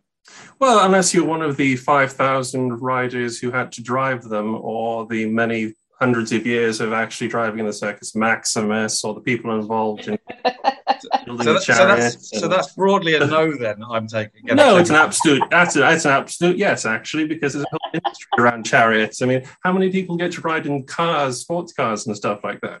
it's like, and then How many people get to ride in a zeppelin? exactly. Let's ex- let's expand the chariot and, Let's and land, expand the and land chariot. one as well. Yeah. And Let- not let's ex- die. why don't we expand the chariot to uh, early wheeled, but like the fastest form of early wheeled transport? So wagons. Um, oh, I think if you nick that off of someone else in this room, they're going to get fighty with you. you know, But I, I mean, I, did, I mean, the, the it's like thing, it's the progression. You know, it's the progression of the wagon and chariot. It's sort of- Although, Josh, you missed one thing out in your oh no, Um, and I know Dave was itching for you got? to mention it. Dave, what did he not mention? what did I get? You, you didn't mention Ben Hur. I know, Scenic I know, film history. I know. and the literary reference of Lew Wallace. Ab- was a- Absolutely. Absolutely. It's one of the, the classic films of the 20th century, Ben Hur, and indeed literature. Uh, literature and the chariot race is indeed uh, a, a, an embedded part of cu- modern culture now. It is, but I just remember Yeah. being told off when I was little for watching it because you know the bit that's the bit where his mate who two who two double crosses him ends up getting dragged along and like buried under an Yeah. Worm. I don't think I was supposed to laugh hysterically at that scene. and you know it's always on at like Easter and everybody's all like serious family time. I vaguely remember getting my ass whooped for That pissing isn't- myself laughing. Yeah, I mean that is a really Bouncing impressive. It is a really impressive scene, though. The chariot race, and in the Charlton Heston one. I'm not talking about the remake. We Yeah. put, no, the remake never happened as far as any of us are concerned. Yeah. What remake? Boney, what do you think of this one? Well, which remake? Because Any of them? the Charlton Heston one is a remake of of the original Ben Hur that of like the made like in the the twenties. like the silent like almost silent or is it? Which actually, the chariot race and the silent one's better. Is it? We I've will not not seen that mention that, a whole bunch of people died in the making of that sequence, but um, well, well, welcome, Josh. It's been like a whole week since we've had you on History Hack, so it's it, it's, Yeah. it's a bit. It's a bit Is, is this true? It's absolutely yeah, it's absolutely true. So uh, Gore Vidal was one of the screenwriters on the remake of Ben Hur, and the actor who played I can't remember who the villain's name is. It's a, Ma something. He looks really like Saul Arthur- Davis. Mas- Marcella. so he he went to Gore Vidal and said, um, "Is my character gay? Is is Ben Hur gay?" And and he was told by the screenwriter, "Yes." Do not, under any circumstances, tell Charlton Heston. And so the entire production knew that Ben Hur was a gay romance, except Charlton Heston. That's brilliant. Fascinating. Excellent. Boney, apart from Ben Hur factoids, have you got anything else on the chariot? I thought I was judging the chariot. You want me to throw some stuff in? Let's let's see. I'll in- ask some it's in- questions. it's in it, i don't know it, mi- mixed reviews in the bible of course um you know it seems if you if you if you fight god with a chariot you'll probably lose. I mean, if you Um, fight God with most things, you yeah. you lose. I mean, the Bible's a bit one-sided on that. it it, it is it is. We'll, we'll, we'll, give, we'll give you that. Um what else we got here? Sorry he says checking these things out. I, There i've are a lot of always wondered though sa- yeah. abs- sorry? I said there are a lot of chariots in the Bible, Oh, Bible to the Old Testament.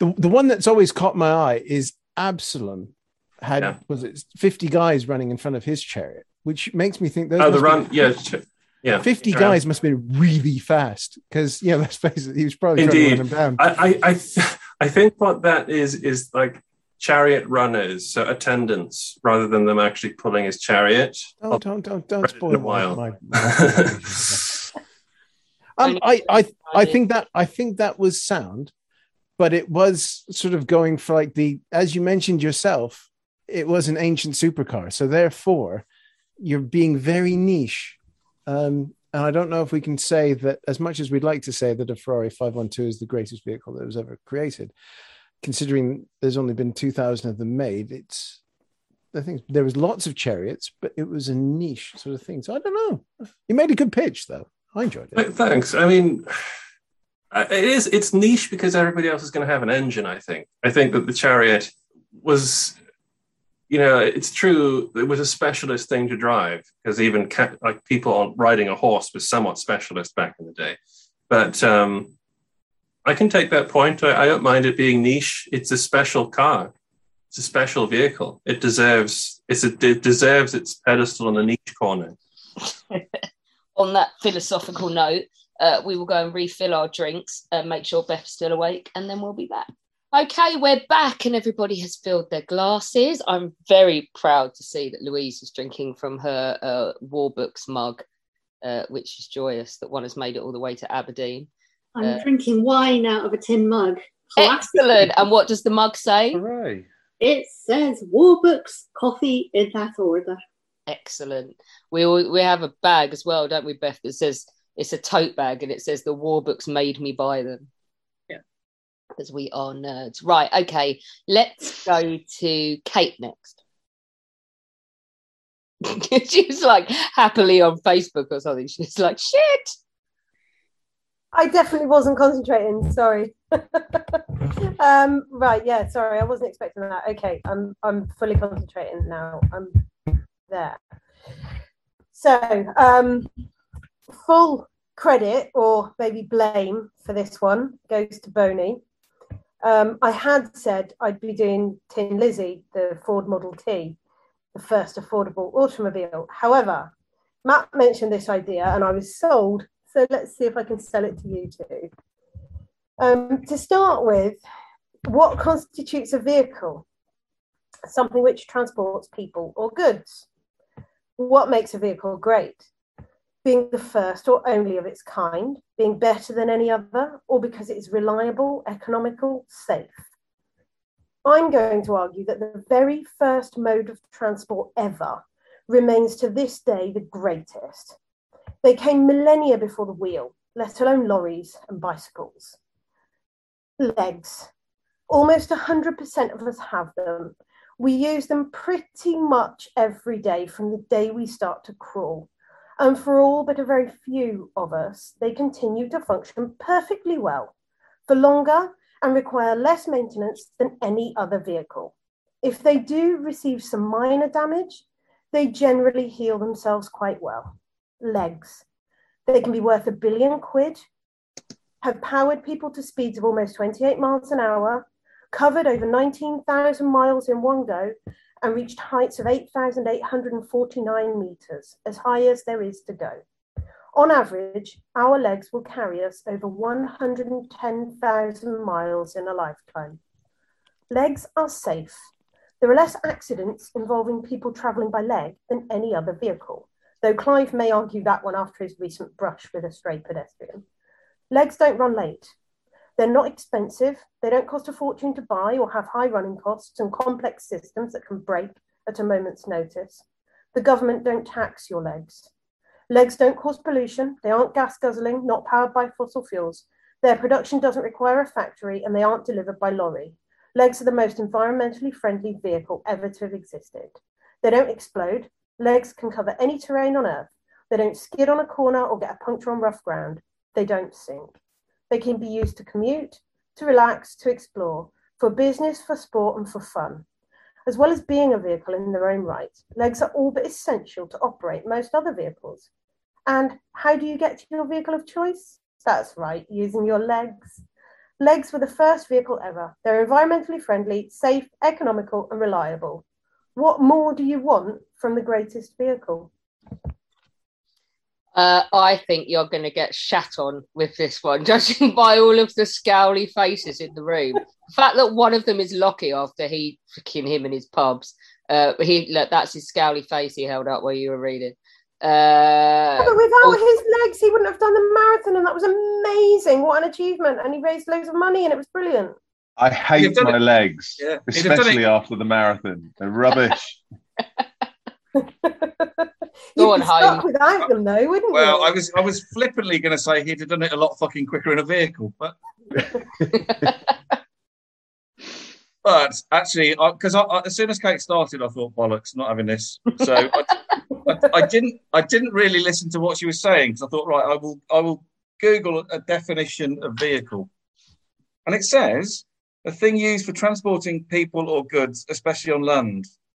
Then it gives examples such as car, lorry, or cart. But I think if we stick with the a thing used for transporting people or goods, especially on land, I actually think legs qualify.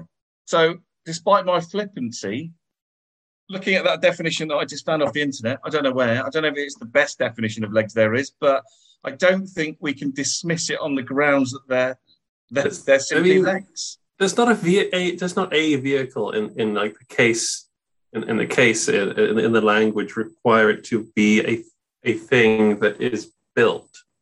Well, no, it says it says a thing used for transporting people or goods, especially on land, and then it says such as, which means examples of a car, a lorry, or a cart. all of which are built. It doesn't say in the definition that it has to be built. Are you Leg- saying leg- elephant is a vehicle? Le- legs are built. So in that's an animal tummy. used for transport. Yeah, well, this is exactly the same Exact- thing as a leg. Ah, yes, I see. built For Yes. transport. So I. I was hoping The that point the de- there, Chapman. I, I was hoping that if I looked up the definition, it would allow me to kill this off straight away. But the definition I found seems to support it.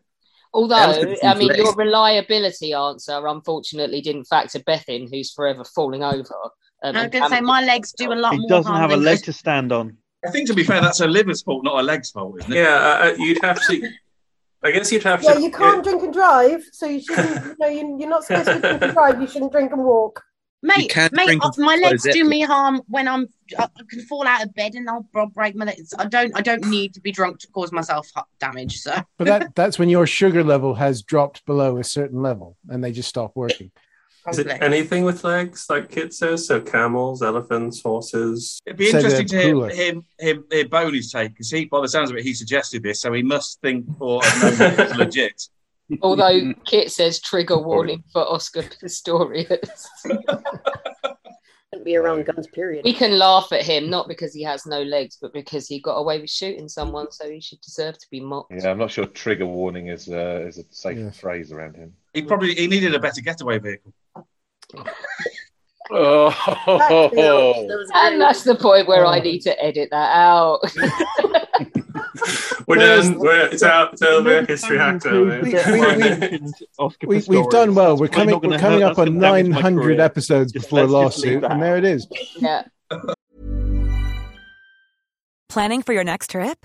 Elevate your travel style with Quince. Quince has all the jet setting essentials you'll want for your next getaway, like European linen, premium luggage options, buttery soft Italian leather bags, and so much more. And is all priced at 50 to 80% less than similar brands.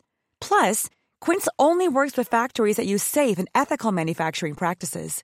Pack your bags with high-quality essentials you'll be wearing for vacations to come with Quince. Go to quince.com slash pack for free shipping and 365-day returns. Burrow is a furniture company known for timeless design and thoughtful construction and free shipping, and that extends to their outdoor collection.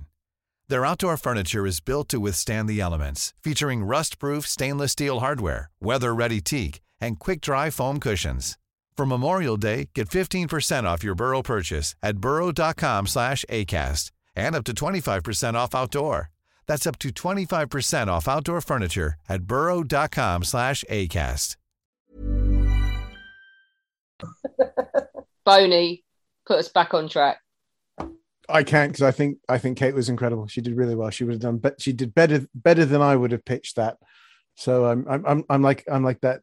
You know, the person who's seeing their prodigy go running Can off just- with the gold medal. It's it's Can I, fantastic. can I just take issue with one of the judges, what, like sort of coaching one of the people pitching? No, no, no, no. Like it's blatant favoritism. Coaching. or like I, I just said we, that we- he's going to accept, like say is really like you're a judge, so how can you know? to to if we're being brutally honest here, Kate stole my idea. When I yeah, we we she she she look at her, she looks all sweet, but she's a stealer. Um, we had a recording and we were chatting about this. She said Ford Ah, Model T. I I said, see. if I wasn't judging, I'd do legs. And I saw her eyes go, ooh. And and Dollar sign. Who's gonna yeah, do the and, pogo and, and, and the so I think I do have to recuse myself from this until I make it the winner when Holmes isn't looking later. To be fair, it was all my own work. It was, was, yeah. Just the idea. It was just the word legs was the only prompting I had. I promise. She put in a lot of legwork. I believe. The word legs was a trigger word. Right, you lot. I'm not convinced personally. I haven't decided whether it Sorry. applies. I thought it was a great pitch too. I, I You're, couldn't- you're, you're great not a judge, fit. Alex, so it doesn't really matter. Well, it does because it's my podcast, Ah. and I'm not. I'm not. rank, being- Alex. Full rank. Uh, yeah, Paul Rank. I'm not being railroaded like I was with pubs because that was bollocks. Uh, right. Okay. Maybe I could have said, I'll put the hat on. She, she says she says all the time to Zach and I when she needs us to do something, it's our podcast. But then every once in a while, Oh, right. Okay. Where should we go next? I'm gonna go to. Let's go to Heather next. Okay, so I'm saying the space shuttle is the best vehicle ever. And for whoever wants to say it's an airplane, technically it's not. Um, but it was brought about as a partially reusable low Earth orbital spacecraft system. So it's spacecraft. Um, it was operated between 1981 to 2011 by NASA. Um, there were four successful orbital test flights in 1981, with operational flights beginning in uh, 1982. They had five complete shuttle, space shuttle orbiter vehicles built, and they flew on 135 missions. They launched from the Kennedy Space Center in Florida, and when they launched, they many times would be taking up lots of payload, things like tracking and data relay satellites, reconnaissance satellites, communication satellites, atmospheric and Earth research satellites for atmospheric chemistry, solar radiation, space plasma physics, and ultraviolet astronomy, and to study how the sun affects the climate and the environment. It, they've also, it also took up the uh, Hubble Space Telescope, the Compton Gamma Ray Observatory, um, the Galileo probe, which was to study Jupiter and its moons, the Magellan probe, which was to map the surface of Venus, and the Ulysses, which is, was a probe to study the sun. They also um, took up things for um, the Mir docking module back when Mir was actually a thing and hadn't come back to Earth. And it also took up the Chandra, Chandra X ray Observatory. They also repaired telescopes and satellites, as well as brought supplies to space stations for both um, the astronauts and supplies for the actual space station. Um, it participated with Russia in the Shuttle Mir space program and helped construct and service the International Space Stations. Um, it took up astronauts perform important scientific experiments, such as research on gravity and microgravity and how it affects humans and other matter like plants. Um, the fleet's total mission time was 1,322 days, 19 hours, 21 minutes, and 23 seconds. It's made up of um, four different components, which is the orbiter vehicle, three clustered Rocketdyne RS-25 engines, a pair of recoverable solid rocket boosters, and the expendable external tank containing liquid hydrogen and liquid oxygen. So during launch, it's launched like a conventional rocket, and it's helped by two solid rocket boosters along with the orbital's three main engines. And um, the solid rocket boosters are jettisoned before reaching orbit, while the main engines continue to operate until the expendable external tank is jettisoned after the main engine engine cutoff. So, right after the main engine cuts off and before orbit insertion, the two orbital maneuverable system engines are engaged, and then at the end of the mission, the orbital orbiter, excuse me, fires the orbital maneuvering system to deorbit and re-enter the atmosphere. And the orbiter is protected during reentry by the thermal protection protection system tiles and would glide to um, a runway landing. So there were five different orbiters, with the first orbiter, which technically they don't count as the other five orbiters, as the Enterprise. and it was used in the approach and landing test, but no ability or, to orbit. And then they had the Columbia, the Challenger, Discovery, Atlantis, and Endeavour. The space shuttle was retired from service following Atlantis's final flight on July 21st, 2011. But the fact that it was reusable parts of it were reusable meant that it was a little bit cheaper and that we could shuttle more things to and from outer space a lot easier. So that's why I'm saying it's the best. I like this one. I like anything to do with space. Space is Boney. I was I was gonna initially say it was a space plane, which technically could be vetoed, but I've just turned to history hack guest Rowland White's book Into the Black, and he calls it a spacecraft. And Rowland's clearly done a lot more research on it than I have, so we'll let you off. I was going to say the, the the key thing is you can have EVAs from them, but it's extravehicular activity. Yeah. That's And- the vehicle. Yeah. And when you do an extravehicular activity from an airplane, it involves lots of falling. so that's that's never good. No, I, th- I think that's same. um, I think I think that is, I think that is actually a strong one because as vehicles go, it's probably pin- pinnacle of pinnacle of man's achievement in moving quickly. Um, not without not without its tragedies. I do have a Columbia story which we can share later, um, which happened just after In a sudden flash, it all comes clear. It's a eureka moment, an epiphany. Hi, I'm Marcus Smith, host of the Constant Wonder podcast. The world offers marvel, meaning, and mystery around every single corner. In nature, art, science, culture, history, we talk everything from bees and beetles to obelisks and asteroids. Experience the thrill of transformative encounter. We'll bring more wonder to your day. Listen to Constant Wonder wherever you get your podcasts. the uh, the tragedy, which is really really terrible. But um, I think that's pretty strong. Um, now I've just got Can I challenge this one? Yeah, go on. I've seen it in the chat. Here's me being on. Sorry, nice. Heather, I've got to challenge one, you on this challenge. one, right? It's a spacecraft which is powered going up. Yep. When it re enters the Earth's atmosphere, it's no longer powered. Yeah. It's still flyable, it's still controllable, which makes it a glider, which is an aircraft. So I I think this one should be knocked in the head. Surely it's an aircraft if it's a glider. Yeah, but you Go can say Boney, any- you're the any- anything moved by gravity then is out. So therefore, when Josh's horses die and that chariot goes rushing down a hill on its own, that's that's out. they just So therefore- spontaneously die on the day. But also, when, when when Beth has one of her falls, that fucks legs up as well, doesn't it? On the same basis. what I mean, what happens when you cut an engine in a plane? Does it become a glider? Zeppelins don't they float? If the engine's going, the Zeppelin floats. And, until someone flicks their cigarette into the wrong bit. Look a bit. That's why you smoke in the smoking room. Yeah, I mean, are they technically gliding when they're coming to Earth in a ball of fiery hell? no falling. falling is different from gliding. Or is that just crashing? Semantics. Wait, come on, falling when you're on fire. Surely that's the definition of falling with style, isn't it? It's Especially if you certainly pay three grand and a half, isn't it? Give, give some Three grand in old money. Word flame out.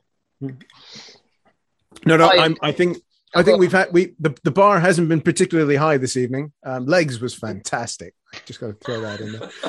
Um, But but I think Heather's Heather's done very well there. I I I like the space shuttle, and I can tell you my Columbia story later. I just love how Sam's come in on his first one and has just he's gone. I choose violence tonight. Yeah, that's why. I, that, but Matt, now you know why I wanted him here. Because Get my digs in early because I might not be invited back. Yeah. Holmes, what about you? Are you sold by this spacecraft? I I am. It's a spacecraft in my mind. I mean, it's sort of quite. It was quite a big thing. I mean, I remember watching the first one at school. We had to watch it take off, sort of thing. The first ever one. It was sort of quite inspirational. It was almost like a sort of worldwide uniting thing, really. we used to get to go into school late if there was a awful shuttle football lunch. team. Oops, sorry, Kit. What? Uh, World War United is an awful football team. I I mean, my problem with it is that there were five shuttles and two of them blew up. yeah, but there, there are there are Zeppelin manufacturers that would kill for that safety record. So they had that safety record. Te- te- Hindenburg blew up. technically, Kit, one blew up and one burnt up. Dis- well, yeah, one, one disintegrated in, or- into orbit. Yeah, actually, as it re-entered. Sorry, I apologize.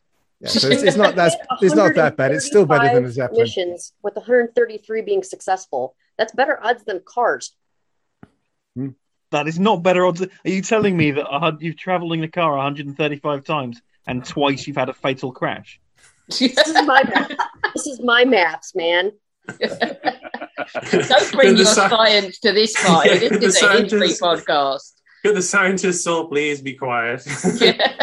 The people with with their facts and statistics, you're you're not welcome here. Let, let's be fair. Columbia made 28, s- 28 successful flights. That's more times than I've been to my office in the last two years. So I think that that's pretty good going for a vehicle. I think you're clutching at straws now. Right, okay, I like that one, Heather. Uh, I think that was quite strong. And I, I don't buy. I love, I love that Sam is. I think we've got someone who's more competitive than Beth because not only is he here to win, but he also sabotaged the shit out of everyone else's argument to get there as well, which is great. Uh, I love that, and he's changed. How many Airdrieonians football shirts do you own? Uh, well, this is my second one, so this is the way top. And you might like our sponsors, if you can see that. Oh, sorry. I'll get that better. I'm going the wrong way. Whole Masters. Masters. Whole Masters. It's the local strip club just up the road. Excellent. Amazing. oh, lucky actually. wants so so many jokes about scoring. So many jokes. Yeah. well, that's, that's that's something that Airdrieonians only ever do in their sponsors' premises. I'll say it again. We are top of the league. Any holes at goal or any goals at no? Which, what way does that saying go? I'm not sure. Right, Any holes a goal. Let's move on from the holes and the goals before this gets very history hack. We don't want to embarrass ourselves in front of our guests. Uh, right. Not that we haven't done that already. Who have we got left? Raise your hand if you haven't been yet. Right.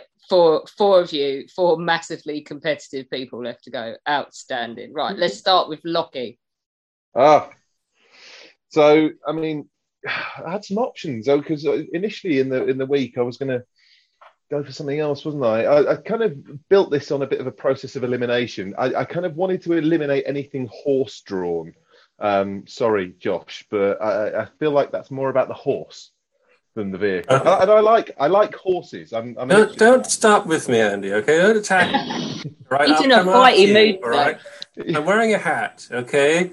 You, I mean, you go Lockie's your honest- own way, bro. You go your own way, but leave the chariot out of it. I mean, Lock, Lockie's onto something because the last thing I wrote on the on Josh's pitch was it's basically a barrow you tie to a horse. So I think you're onto something. Could we just just go back into antiquity here and see what we're dealing with technology wise? Okay. we have to revisit the subject. okay, it's my pitch now, motherfucker. Just Go on. um, I mean, and then I kind of uh, took completely veering the other way. I was going to do something jet powered and have the Bluebird CN7, which was Donald Campbell's um, world speed record car. Um, but then, yeah, a, a it's kind of more of a plane than a car, really, in, in, in technology terms. B, I don't know how many people have heard of it, so its impact is questionable. C, I, I've got scientists in the room and, and they'll take me apart if I try and do a science. So um, um, trains as well, I did consider, but I, again, I was kind of the whole kind of limited argument, you know, range and and stuff. You know, as long as you're next to one, and and and I'm kind of drifting towards my lane really here, and, and the First World War, and and you know, there are conversations about like light railways. Oh, but there's light railways. I mean, it's exactly the same problem, but smaller. You know, they, they still can't go anywhere other than where their rails are. So I'm thinking something with an engine, something with wheels, and something that had real impact. And so, uh, surprising absolutely no one, I'm going to stay right in my lane and start talking about the First World War. Tanks? Um, again. No, not tanks. Well, no, then- they, I, they weren't the most meaningful vehicles in the in the First World War, let alone kind of outside of it. Um, trucks. Um, now there were quite a lot of different kinds of truck in the First World War, but actually the Dennis three ton truck is my choice. Um, because I mean, it, it- generally speaking, if something's good in society now, chances are it was probably used in the First World War to some extent. There were lots of different trucks in the First World War, lots of different three-ton trucks in the First World War, but I picked the Dennis because basically it was the best of them. All right, others were a bit slower, others um, were a little bit trickier, others were produced in the United States, and obviously we're not interested in any of that sort of stuff. Um, so yes, the Dennis truck. You've heard of a streetcar named Desire. This is a brown lorry called Dennis. Um, why does it matter for the First World War? Um, it really come. I, I kind of focus. Never mind on the kind of attritional stages of this. Bringing the war to an end. Um, you either restore movement or you fight until everyone dies. Okay, and anytime breakthrough looked likely in the First World War, gaps closed for the reason that defenders were working on their communication lines. They had railways, they had light railways linking everything up, they had defenders in position. So, could you get supplies into position before the defenders resupplied? The only way to do that was to have a vehicle that could do it over broken ground. And here's where the trucks come in, um, quite simply. If you get supplies there first, you win. Could you do it with horses? You could, but you wouldn't get as much forward um, with them because their food supply is too bulky. Okay, you you could took up too much space. You could you could move more with a tin of petrol than you can with a whole load of horse feed uh, as well. And and kind of I guess the example there is is the German army by comparison to the British army, very much more horse dependent. And I'm thinking of um, their spring offensive in 1918 uh, for example, where they didn't, you know, they couldn't move enough stuff with their horses. So they're totally dependent on capturing rail and rolling stock because they don't have the trucks. And in the end, they can't do that. And their offensives um, peter out. Uh, by 1918, Britain and France had enough trucks to keep their troops supplied over broken ground. And this actually played a big part in um, Germany's eventual defeat and ending Britain's worst war. All right. Um, you can bring it forward into World War II if you like. German army still largely horse drawn, and the Allies were mechanized from start to finish. Um, nowadays, the Royal Logistics Corps is the biggest formation in the British Army. Um, so clearly they prioritize it. I mean, the Dennis they three ton truck it was even prior to the war, it was recognized as important. They did this thing called the subsidy scheme, uh, where they would actually pay people out to run their own trucks and use their own business on the uh, understanding that the War Office would get them if war was declared. Um, and these things were good. You know, they had a top speed of 15 miles an hour uh, or so, um, a 40 horsepower engine. If you're interested in that sort of thing, it could climb a one in six gradient, fully loaded, happy days. But what I like about them is that they're the most important vehicles on the road, as in, um, especially the road repair ones. Um, they painted them red, which isn't very sneaky, but that wasn't the point. Um, they could run Douglas Haig off the road uh, if they wanted to, because they were dashing forward to repair roads and keep everything moving. That was the principle um, on logistics. So, as, as far as this war goes, they were absolutely vital. Great. What does it matter now? Um, I think we know how important trucks are uh, now. I mean, the shortage of truck drivers in this country that has seen shortages of food and um, uh, fuel uh, in a way that you know trains don't quite work in the same way. It's getting things out to places and out to people uh, that only really trucks can do, uh, rather than trains. A shortage of drivers equals a shortage of trucks moving, which equals a shortage of food. So trucks make the world go round. Uh, quite simply, their importance is not questionable. Um, and you know, as we've got to kind of pick a specific moment, a historical moment for this, I've gone for that becoming clearest first, and that's in the Great War. Uh, and the Dennis uh, three tonner was the best of the lot. So there you go, Dennis three tonner, best vehicle.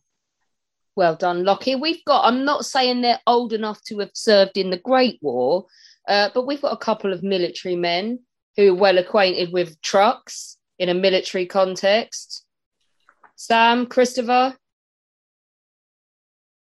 My my only thing with a truck is, right, to service a truck, you need a very highly skilled mechanic.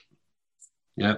So that's where the, the drawback is with trucks. Also, you don't need to feed a horse until it's done its job and it's come back again. You don't need to carry its food with you You leave it in the rear. You need to carry fuel for the truck. Lockie's you, like you do still need to be, you need to be more than a horse than perhaps you, you might think as well. I think the most horses lost during the First World War were actually down to poor grooming and skin conditions. So you, you, it's it's it's a more skilled thing than you think actually looking after horses uh, in the field and and It, it certainly is, but on the other hand, you, if you think about what they were dealing with in the First World War and the skin conditions and whatnot, probably deriving on the Western Front rather than, say, the Mesopotamian fronts, where you had a lot more horses doing a lot more useful things. Um, and also, also, I mean, not, not to mention the fact thousands of years of military history just disagreeing completely with the fact that horses cannot supply hundreds of thousands of men. Napoleon in Russia on the way in was all horse. didn't say they couldn't, just said that trucks do it better. Oh my goodness. Pro- One thing argument for progress. I love that Josh has Josh has literally got his argumentative hat on today. I have. I love it. Don't touch the horses. one thing I learned from the American Civil War uh, that if you don't feed a horse in seven days, you've got a dead horse. That if your trunk your tr- truck runs out of gas, you just go back and get more gas and fill it up and continue. Can we just confirm though that you didn't learn that personally during the Civil War, but you learned about it when you were researching the Civil War? Oh, you got me on that one. Yeah. Okay. I just I just don't want people sitting here thinking, wow, that dude must be like 200 years old. Well, there, there are times that I feel like it. I'll tell you. if we're talking about the Confederates in the American Civil War, remember if you don't feed a horse for seven days and it dies, then you can feed your army as well. Yeah, you can't eat a truck. That is probably the most useful thing Chris has said all night. The- I think to be fair to uh, Andy's Andy's sort of thing here, the the difference between like there are definitely pros and cons to both. I mean, if you lose the fuel for the truck, it sits there until you get more fuel. Likewise with the horse. Hopefully, you can have it fed in seven day within seven days. With the, in the war, things go wrong. So chances are you're going to have dead horses and immobilized trucks. So this is probably less. No, no more dead horses, Josh. Hate's starting to get itchy over there. Holmes, what do you make of this one? I mean, I liked it because it's obviously sort of my area, if I have an area, but I'm struggling to see what makes it the greatest vehicle. Are you sort of saying, Lockie, that it was so good it helped shorten the war, and so that because of that, there's a benefit for everyone? I, I, I think my point is more broadly that trucks are the best, and if you're going to pick a kind of truck, then one that distinguished itself in a pretty high-profile manner is the best of a good bunch to pick. So you're basically using that to pitch for trucks in general. Well, if I've got to pick one, then that's the one I picked. Matt, Okay. you there? I am. I'm. I'm. I'm eating, and frankly, that put me off my dinner. Um, if you, you see, the thing is, you went trucks. Trucks are great. I'm like, okay, I'm liking this. Then you went the Dennis three-ton truck in the First World War, and you lost me. Um, because you know, let's let's face it. As trucks go, it's not very good. It was good then. It was very quickly surpassed by everything else. Now, if you why the are we doing anything other than what's come out in the last 12 months? No, I was going to say you could have gone transit. If, You you, could if, have you're gone gonna, if transit. you're going to bin anything that's been superseded, then what are we doing here? Dude, you could have, could have gone could have gone transit van. That would have been that would have been interesting. On a Oh, history, you should have said, you should have said something that's not been superseded. They're still making transit vans now. Josh, man, I feel sorry for you. Also, Heather, I mean, yours is out of service completely. Um, Legs are still going, still going strong.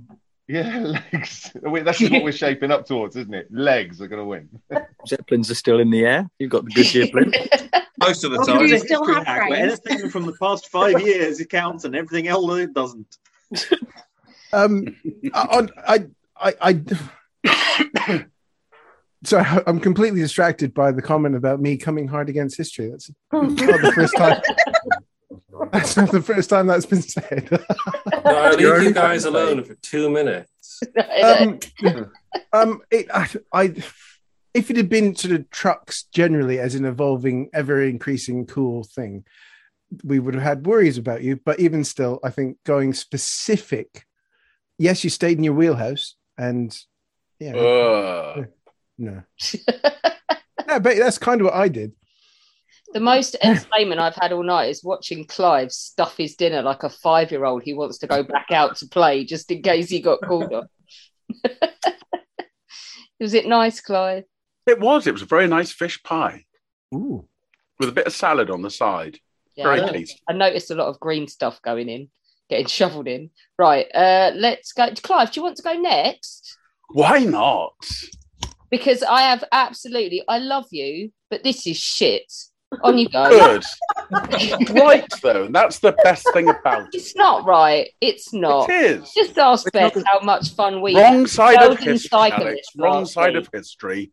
No. No, I did really, I did really worry for Belgian cyclists last week. I did think Alex was going to take a couple intentionally out at one point. Belgians say no riding two abreast and playing Tour de France.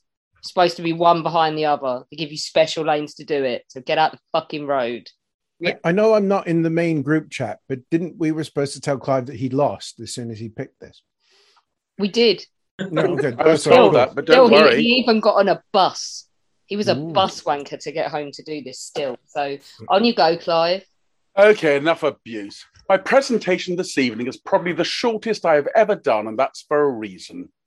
There clearly is no real debate on this issue. There is only one vehicle that has altered the demo- demography of the world, enhanced the gene pool, is efficient to an unparalleled degree, is fun, healthy, clean, green, and is the future of our cities and beyond.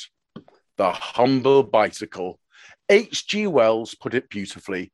When I see an adult on a bicycle, I do not despair for the future of the human race. Bicycles are relatively modern and only really coming into popular use in the late, later part of the Victorian era. But my goodness, how well and quickly did they make their mark? They gave people access to mobility. People who couldn't afford horses or train fares could get around. They're credited with raising the average height of the population as people who were otherwise stuck breeding with their neighbors were suddenly freed to shag around across the country. They gave women an independent form of transport. The suffragette, Elizabeth Cady Stanton, put it succinctly Women, sorry, woman is riding to suffrage on a bicycle. And Susan B. Anthony forcefully said, Let me tell you what I think of bicycling. I think that it has done more to emancipate women than anything else in the world. It gives women a sense of freedom and self reliance. I stand and rejoice every time I see a woman ride by on a wheel. The picture of free, untrammeled womanhood. Even Annie Oakley of Annie Get Your Gun fame got in on the act. The famous cowgirl and sharpshooter exclaimed, not realizing you couldn't reverse on a bicycle, I am delighted with my wheel. I'm equally as fond of it as my horse. Cycling got people moving around even before the Kinder Scout mass trespass of 1932 led to a- an opening up of the countryside to ramblers from England's crowded industrial towns.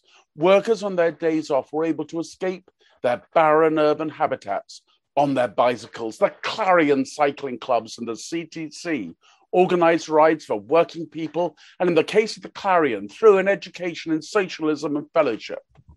Bicycles are efficient, the most effi- efficient practical means of transport. As Guido Stokey has said, bicycles are the most efficient vehicles on the planet, 50 times more efficient than cars and twice as efficient as walking. Well, that will tell you, Beth. They convert energy to, into forward motion in a way that no other means of transport can. It's clean and green. And this is why cycling is the transport, particularly the urban transport of the future. Cities must adopt cycling over fossil fuel driven vehicles. Even electric cars are inefficient, cannot cope with the limited space available in our ever more populated cities. Cars have had their day. We need something that is clean, that supports a healthy lifestyle. Gone are the days of people sitting in traffic driving to the gym. The future is one where everyone will get fit simply by traveling across town. The savings to the NHS involved in any increase in cycling are enormous. We need cities whose infrastructure contemplates 50% of more of journeys being undertaken on bikes. Look at Amsterdam and Copenhagen as examples. This is where we must go. And it's where all mainstream political parties in this country are going, even the Tories. Today, there are a billion bicycles on Earth. We need more, billions more. But cycling's not just about empowerment and sustainability. Cycling is fun, it is liberating. The joy is perhaps best expressed in these few quotes. It's by riding a bicycle that you learn the contours of a country best, since you have to sweat up the hills and coast down them, said Ernest Hemingway. There is a beauty in silence, and there's a silence in beauty, and you can find both in a bicycle, said Mohammed Murat Ildan. And again, he also said, Every time you miss your childhood, ride on a bicycle. And there you have it. The bicycle is quite clearly the best vehicle ever and will always be. Thank you. I don't think anyone in this room agrees with you. I'd like Kate's just put in the chat. Is it me or does Clive look really small, a bit like a borrower, or is the room just absolutely massive? Yes, he lives in a mansion, Kate. I know it's a oh. mansion. You look really tall. He has to cycle. He has to cycle from one room to the next. the only thing I'll give you, Clive, is that I fucking hate cyclists slightly less than I hate wankers on e-scooters. That's it.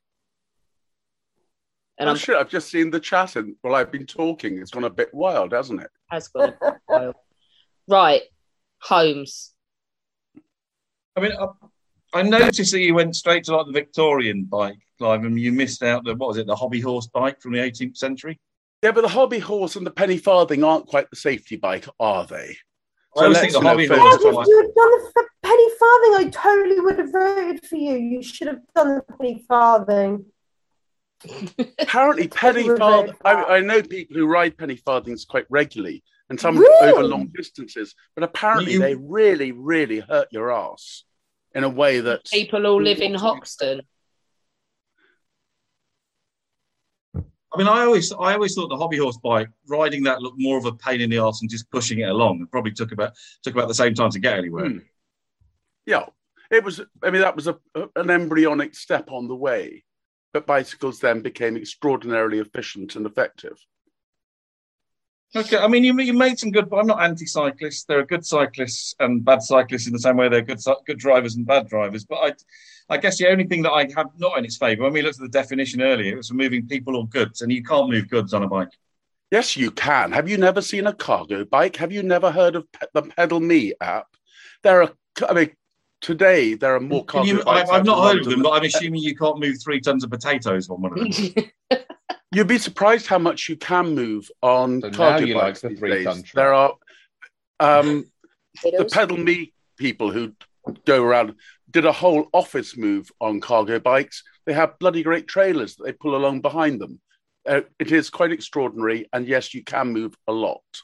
I'm just thinking of how many drivers want them dead. I'm having to deal with them. Boney.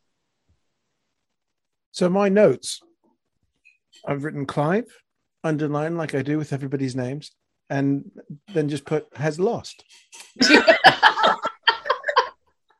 That's because you're a Neanderthal, Matt. I've been I've been called worse. Just look at the chat. I mean, Um, I mean, Matt, Matt, just, just let's let's just come to terms with something here. You are being more negative about my pitch than Holmes. Nobody has ever been more negative about my pitch than Holmes before. Therefore, you must be very wrong. Well, I'd, I'd, I'd like to. You're going to have to live with the shame of this. You're on the wrong side of history. again. Not the first time that's happened. I mean, you might be hard on history, but Mind you, you're having, also having, wrong. having having just just heard what Clive was saying about me when I went to the, get a beer out of the fridge. Matt, you're entirely right. Clive's bottom. Next. Oh, please don't say the words Clive's bottom. Especially To be after fair- penny farthing chat. I, you ought to see the bruise that's on my bottom at the moment after my little collision on Saturday. Oh, go- It is go a on, beauty. then. us. Show Oh, us. go on. Oh, Sam nearly choked on her wine then. Well, she- go on, go ahead. Let's come in with a very brief defense of Clive. So, uh, airborne sappers. So, for context here, I work at the Royal Engineers Museum, and uh, airborne sappers in the Second World War, a lot of them jumped with collapsible bicycles because they thought they were going to be important in the field. Now, I'm not a Second World War historian, so I cannot comment on how important they actually were when they landed. I just know that they did take them with them. And also during the First World War, they used bicycles, the Royal Engineers used bicycles to uh, carry dispatches and communications. So that to me is a huge argument for Clive. So, Thank Sam, you, as, Sam. as someone who has spent a bit of time looking into First World War and things that get thrown out of airplanes, they're usually things that people don't want back. So, collapsible bicycles. Were Probably And, and also. I, I spent So eight, tell, tell that to the parachute regiment, Matt. I spent about um, a year once transcribing two and a half years worth of the tenth tenth division cyclist corps. That was they- brilliant. Yeah, did you ever did- find one interesting comment? They did. They spent about in that two-year period. They spent about three days on their bikes. The rest of the time, they're all going off directing traffic or doing cookery courses. Well, that and we did that guy, that chap that was killed, and it was nothing to do with the bike. He hadn't been near his bike in months, and he got. Do you remember they got given that shit job of taking those cardboard cutouts of men into no man's land and then popping them up as if there was an attack happening, so that the Germans would shoot at them, and he Yeah, died. yeah. That's that's I- what they did with cyclists in the First World War. I guess. Let's be I fair to- here. When the Sixth Airborne jumped into Arnhem, the thing they weren't saying was we needed more bicycles. Uh, but the Japanese studied one of- Imperial Army uh, uh, attacked Manchuria and Singapore. There were wasn't it two divisions or something like that that came at Singapore on bicycles, dismounted to fight, but just to follow Sam's. Uh, you know, So glad I wasn't. Thank, thank you, behind Josh. And them. I, I, I seem to remember that the Japanese won those ones as well. yes, they did. That's not something we should be celebrating. Go on, But Lockie. It didn't Br- go but particularly British well didn't for the have period bicycles, just so they afterwards. came second. Okay. Did Clive just go, okay. go full on backing the fall of Singapore and the creation of the I'm, Burma I'm Railway? broadly, I'm, I'm broadly. I'm just speaking very saying that it's a sympathetic military history fact that this, they used uh, bicycles to pull it off. I, I've been I've been to the POW museum in in Singapore. If that's if all of that horrible stuff I saw as the result of the bicycle, we're actually going to move you further down the list. Well, Lockie's been trying to get a word in edgeways for about five minutes now. Yeah, you fuckers. No, actually, you're going to go back to the First World War because that's when I was trying to get the word in. Um, I've pretty closely studied one of the three spells of open warfare, which is surely one of the time that cyclists would get their chance in the First World War. And no, um, because it's a bit bumpy, the ground, so it's Yeah, quite because- difficult to ride their Because mountain bikes hadn't Yeah, been I mean, invented then, and but- gravel Yeah. bikes hadn't come out. And, and the broadly bloody speaking, I'm, I'm very sympathetic with you, guys. But uh, yeah, in, in warfare, not not so much you. Yeah, but my, I mean, my the, the guys I looked at, they, they basically, the, the guys I looked at, basically, they sped off when the spring offensive started and did a couple of days of scouting. But then, as you say, all the ground was unsuitable then, so it's back to directing traffic and cookery courses. Well, they are less. There's less point to them than there is to the cavalry. No, the cavalry were more useful. Exactly. because Yes, they dismounted okay, and fought. Yeah. But can I just can I just make a definitional point because Holmes is very keen on definitional points. This isn't the greatest vehicle used in the First World War or the most useful vehicle in the First World War. It is the most useful vehicle ever. And the First World War, although it was an important factor that took four years, isn't the whole the, enti- the entirety of history. Well, my if response we're, if would we're be, talking you're saying entirety of for the history, Kate wins because of legs. Not only that, but the bike has only been around for what 150 years. Um, so you're t- this isn't future hack. This is history hack, my friend. It may be the future of the planet, but it got fuck all to do with most of human history. Am, That's am what I allowed to play the Hemingway veto? What's the Hemingway veto? Well, Hemingway was a dick, and as Clive brought him up, that should be an extra reason not to go for bicycles. Right. Who have we got? We've got two left.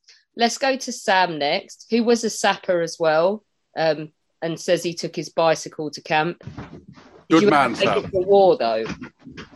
Well, I was a recce sergeant, and uh, normally the recce sergeant was the last guy to get a vehicle. So a lot of my recces were actually done on my bike. so it comes in handy. I like Drive that. like I like the bike idea. vindication. Yep. And my wife used to ride Scottish schoolgirls, so I've got to big up the bike. So I think I'll I'll uh, I'll back him up on that one.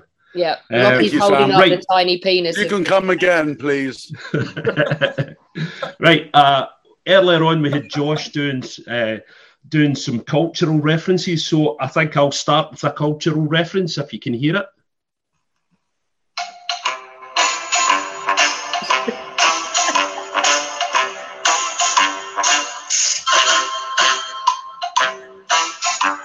Holmes is like the copyright, the copyright. I hope you can all get that. That is not the theme tune from Steptoe and Son. It's a cover band that's doing that, obviously, but it brings in uh, my vehicle of choice, which is it's hard to tie it down to one, but we'll say the GS wagon or the cart uh, to take it into a wider context, and it's essentially almost where Josh was at the start, but it takes it into the four wheeled vehicle. So I'm going for the all round transport vehicle rather than the chariot, uh, which was more of an attacking vehicle, which needed the carts to bring along its hay and forage for its horses. Um, so the the wagon itself or the cart, uh, we're going back uh, 5,000 years ago, uh, when they first invented the wheel, somebody came up with the idea of putting an axle in it, uh, creating a chariot, but then they found it couldn't carry much. So they decided to add a body onto that and created the four wheeled wagon. Uh, the four wheeled wagon then carried on, and just as a point, the wheel was not invented by Hengist Pod and Carry On Cleo a square wheel as he invented. It was actually a round wheel. So uh, another cultural reference, uh, one of the ones that everybody hates, but I'm going to do it anyway. If in some smothering dreams you two could pace behind that wagon that we flung him in and watch the white eyes writhing in his face, his hanging face like a devil sick of sin, if you could hear at every jolt the blood come gurgling from froth uh, corrupted lungs. Dulce et Decorum Est, and it gives you an idea. A wagon could be used as an ambulance, it could be used to carry uh, supplies, it could be uh, used to carry people, and it could be used for a multi- multitude of purposes that you can uh, you can't really tie it down in too many. Uh, I know Lockie was talking about it being a horse-drawn vehicle. Well, if you want to Google this, there is a website, and you will see carts or uh, wagons being hauled by goats, dogs, zebras, pigs, buffaloes, lions, llamas, elephants, hippos, and my personal favourite, turkeys. Yes, there is a turkey drawn cart. You have to see this one. Bullocks, you might say. Yes, bullocks as well. Uh, so, where do we go with this? So, let's go back to the eight- uh, 19th century and we'll look at the uh, first major use of the covered wagon or wagon train uh, was yeah, used by the Voortrekkers in uh, South uh, South Africa, uh, and they travelled across South Africa to travel away from civilization and to conquer the, the South African veldt very successfully as it, it uh, happened because they could carry everything they needed. They could carry their food, they could carry water, they could carry forage for their horses. Uh, and when they did settle, they were ready to go. They were basically carrying their house in their back. So a very successful use of it then. Uh, the Roman roads, everybody thinks of Roman roads, nice straight roads. They were created for carts. That's what they were there for. Marching men can march across country. Carts need something a bit smoother. The Romans gave us the roads for that purpose. And if you come up to Scotland and you travel about the north of Scotland, you'll come across the Wade roads and the Wade bridges, if you've ever heard them. And that was built by General Wade after the Jacobite rebellion to give access to the government forces to move about quicker within the Highlands to subdue the local people. So uh, the roads are just a, a byproduct of carts. So uh, let's have a look at uh, some of the things that they've. Uh, First World War, So if we look at the First World War, we had the GS wagon. I'm not going to focus on it, but to give you an idea of what it was, it was 10 foot five and a half uh, long, uh, it was three foot wide, and it was 13 inches deep. The sides came off, so it could be multi purpose. Uh, they could travel a lot of places that uh, vehicles couldn't travel because they were sprung. Uh, if they get stuck, guys could jump off and they could push them. Uh, easy to maintain. You, if you had a wheel right there, a carpenter, that was basically your REME in the days. Uh, you think it's maybe First World War was the pinnacle of using carts. You look at the German army, Second World War, 80% of the German army in the Second World War were horse drawn, are, are used horses. The biggest majority of their supply came on wagons. They, it didn't come in trucks until they captured France, uh, and who were the most uh, motorised country in the world at the time, including America. And uh, they then became more uh, truck drawn. Um, so, some of the things that we can get from the wagons uh, in modern culture, we'll get the wagon wheel biscuit. Let's not kid ourselves on. You walk into somebody's house and they give you a plate of wagon wheels, you know you're welcome. If you get a plate with a bourbon biscuit or a wee uh, Garibaldi biscuit, you know you can leave. Get a wagon wheel, you're sorted. Uh. So, what else have I got written here? Remember, this has been done quite quickly. uh, Wagons also gave us one of the greatest films of all time, the Western. Uh, how many uh, times do you see them circling their wagons, getting behind them, and it doesn't matter what they're getting fired at, they're perfectly safe behind their wagon. It also gave us the film Paint Your Wagon, which gave us the one and only time that we ever heard Lee Marvin sing, thankfully. Who can forget I was born? I'll not go any further. Uh, it conquered America uh, for Heather. Uh, conquered America, Heather. The wagon trains that travelled through through America, taking the settlers in again. Doesn't sound right because let's not kid ourselves on. They were subjugating the people just the same as the Voortrekkers did, so maybe not a good thing. Uh, and then we come on to the Donner Party, uh, who in 1846 set off with 87 people in the wagon train, get trapped in the Sierra Nevada.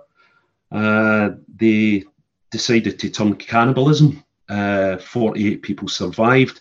And due to the Donner Party, we now have the eponymous kebab that everybody enjoys on a Saturday night, which is equally dubious meat content in it. And it's not a very nice thing.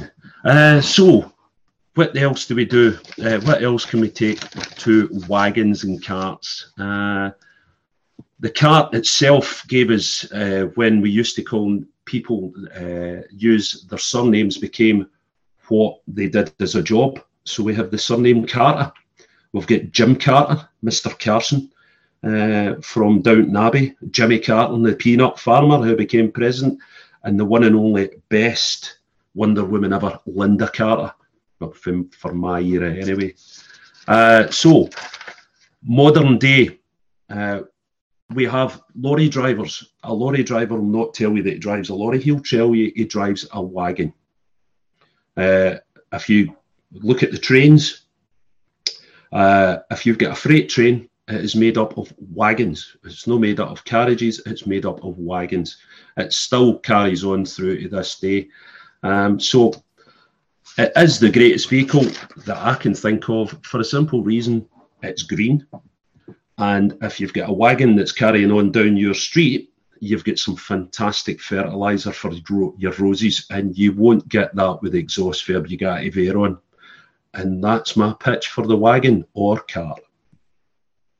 Well done. Good time for a first timer. I like that. I, I love the idea of if someone gives you a wagon wheel, you know you're welcome. If they give you some grotty little bourbon biscuit, they don't want you there. I am going to hold that personally now whenever I go around something. Uh, Holmes, what do you make of that one? Well, on, on the wagon wheel thing, I always think wagon wheels taste a bit stale. For years, I was thinking I was getting ones that are past sell by dates that people are trying to pass off on me. No. That's why they put jam in them now. You tried a jammy wagon wheel? No, no. Maybe we're having a Scottish English divide in in taste here. No, no, I mean, I- I jammy thought- wagon I love wheels is wagon wheel. I'm, I'm totally, I'm totally, I totally agree with the wagon wheel. I In fact, wagon- I'm going to bring biscuits into my pitches more often as a, as a result of this. Um, no, I, I thought it's. I thought it's. A, I think it's a strong, strong pitch. It's sort of the, the, the, the missing link between Josh's and Lockie's, which is sort of I was kind of looking. We're a team When did they? here, me and Sam. We're a team. I'm the I'm the sort of the vanguard, and he's the support. He gets me to the field, and I do the job. We're the logistics tail. Exactly. When did they? For how long have they been around? Because you, you said five thousand years ago, but I think that was referring to the chariot, which is a sort of precursor.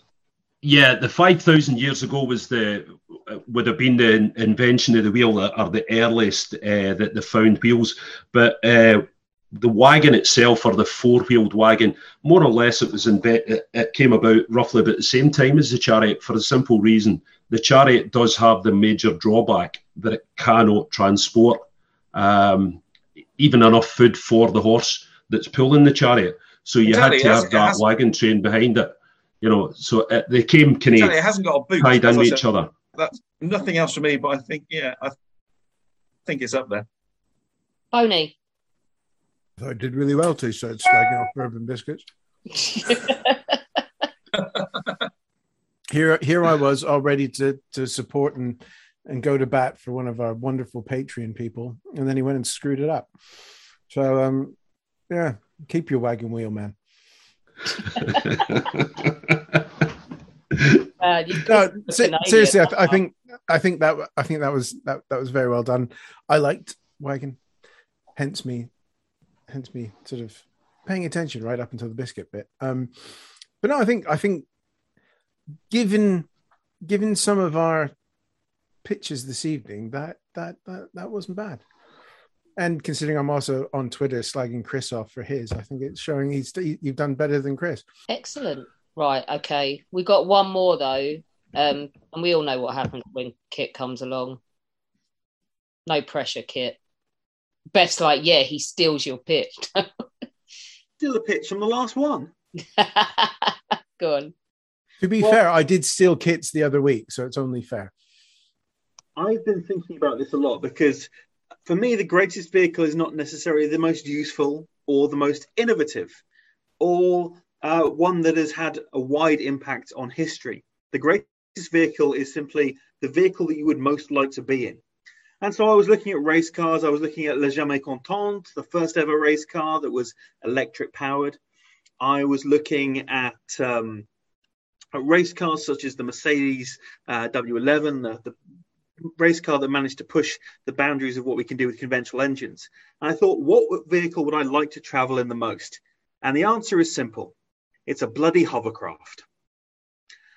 I love hovercrafts. And the reason I've picked hovercraft is not because of anything to do with uh, with their achievement in history. It's purely because they're bloody awesome. Everyone wants to ride on a hovercraft. You can go anywhere with them. Land, sea, doesn't really matter. The history of hovercrafts uh, really begins in Britain uh, post-war. They were being investigated. Christopher Cockerell is the man uh, that we sort of recognise as the, the father of the hovercraft, and he was doing it while he was mucking around with some high-pressure air. He blew it between two tin cans. One was a can of coffee, one was a can of cat food, and a, with a hairdryer. And holy smokes, it produces a ring flow of air, a curtain of air that you can use to ride on. He approached the military with this. And the Whitehall guys said, uh, well, the Navy said it wasn't a plane. Um, and uh, or, sorry, the Navy said it was a plane and not a boat. The Air Force said that it was a boat and not a plane. And the Army were plain not interested. Well, how wrong were they? Because the hovercraft became immediately popular when in its conception. It moved very, very quickly into commercial design, more so than military, which only became popular um, in the 21st century. We actually used that in the Iraq War. But through commercialization, we started seeing passenger ferries using hovercraft technology. We saw cargo being transferred. And more importantly, we saw life saving measures. Today, hovercrafts are used widely by the, uh, the lifeboats in, uh, in the UK. um, particularly in Scandinavian countries, to get people who have uh, got problems on snow, on ice, where you need to have a mixed range of terrain. They're used uh, by the Germans as well. Um, there are even racing hovercrafts, so you can zoom out on an F1 hovercraft if you so desire. Have the hovercrafts had that epic impact that we've spoken about throughout history? Of course, they haven't. We do use them, they have had their moment in history, but they are a relatively new design. The thing is, we're not talking about the most useful vehicle, we're talking about the greatest, the most awesome. And for that, the hovercraft has to be the winner. Ooh, kick coming at you left field, Boney. No, it doesn't. God, you're in a bad mood tonight. Are you still sulking about the bourbon biscuit thing?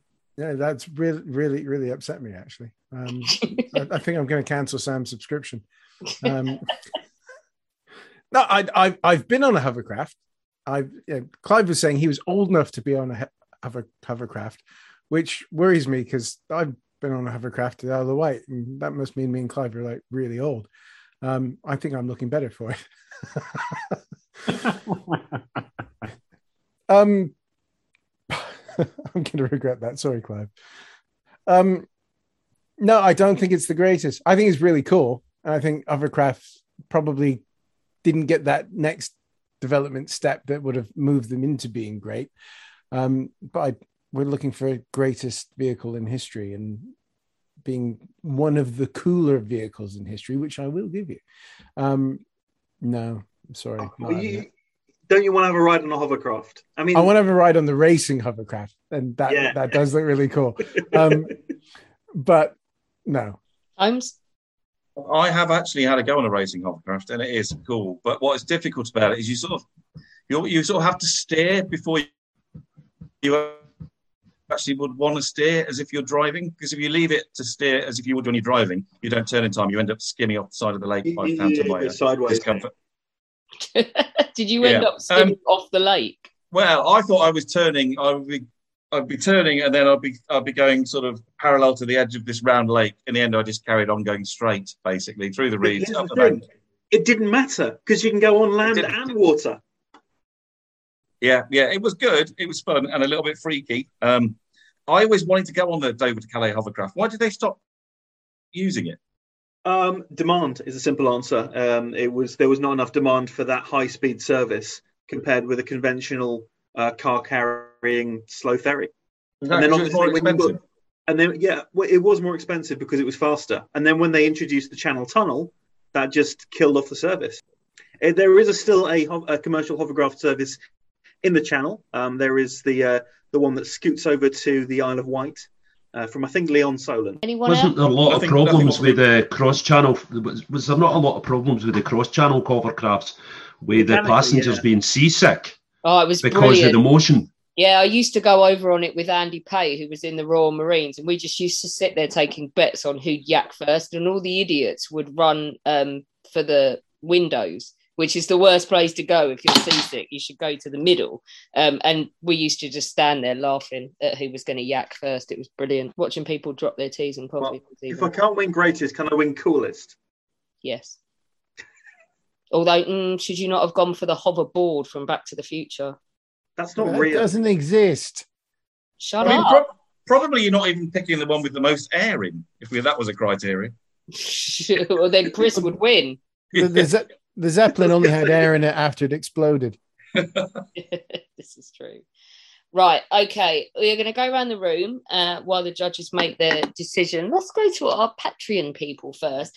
Trevor, you had an interesting one. You said you were you were too gutless to argue it, but you said if you were going to argue one, what was yours?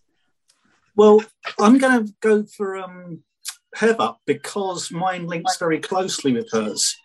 I was going to go for the crawler transporters uh, from NASA, which transported the Saturn V uh, rockets to from the vehicle assembly bay to the launch pad.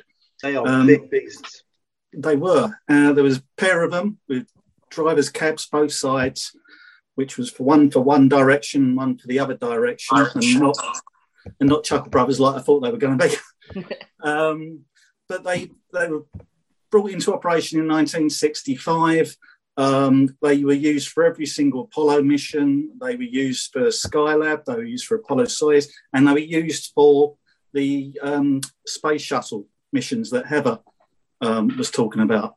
And they're also they're still in service. They're going to be used for the Artemis um, uh, program. So they've been in use since 1965, and ever since then, they've had new gears, new tracks, new uh, wheels, new control systems. So they're a bit like uh, Trigger's broom. But I was going to say it's like Trigger's broom. Yeah. Give, But I like the it. standard tonight, Trevor, you were in with a chance with that. Nah, You can pick Trevor if it makes you happy, because that pitch was probably better than Chris's. Uh, You wouldn't have come last. Let's be fair. yeah. you may consider Trevor's pitch because let's be honest, if you can ferry a uh, space shuttle around, you are quite a cool vehicle.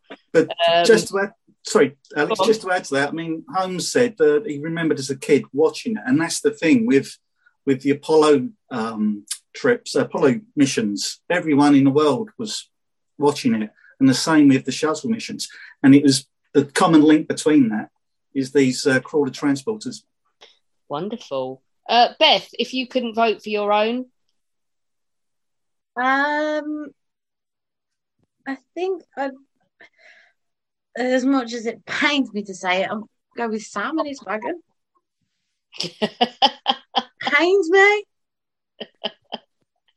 Is that because he cracked all over your trains? Yeah, and, and I'll get him for that. Don't worry, I'll get him. But but uh, no, yeah, no, I can't can't argue with it really. Dave, Mr. Collins, Yes. if you'd have made an argument for one, what would you have picked? I I was I went with uh, everyone gave a pretty good good talk, Mm. uh, and and there were a couple of things. I think if the gentleman who talked about chariots, if he had mentioned Lew Wallace in the Civil War, uh, I would have gone with that. Or Uh, tens on such a such a such a narrow margin, doesn't it? Thank you. If if Beth had mentioned the movement of Stonewall Jackson on railroads from uh, memes, I think I, I think I'm thinking of a trend here, Dave. Yeah, I kind of Hey, by the way, did you know that. that the first guy to use a chariot was uh, Ulysses S. Grant? and also shoehorn in baseball, and he's yours. yeah, and uh, baseball from the back of a chariot. I like I like the bicycle uh, because I do a lot of bicycling on the C&O Canal. But the but the accent, the Susan B. Anthony accent, Annie Oakley accent, that, that they didn't have a British accent. So I'm Dave, Dave, that was the least of that picture's problems. Although all the other Patreon people literally went out of their minds when Clive started going Cockney, Cockney theatre, Cockney theatre. I, I thought I thought that Heather's was good, but there's no way on on God's earth that I can vote for a Boston Bruin fan. So I'm I'm I'm I'm gonna go I'm gonna go with Sam. Sam hit uh, all the, the the high points. He hit the American experience of going west, uh, and it was his first try. And I'm gonna I'm gonna go with Sam. And if you'd have picked one to do yourself, what vehicle would you have gone for? Oh boy. Uh yeah, I'm enamored by trains.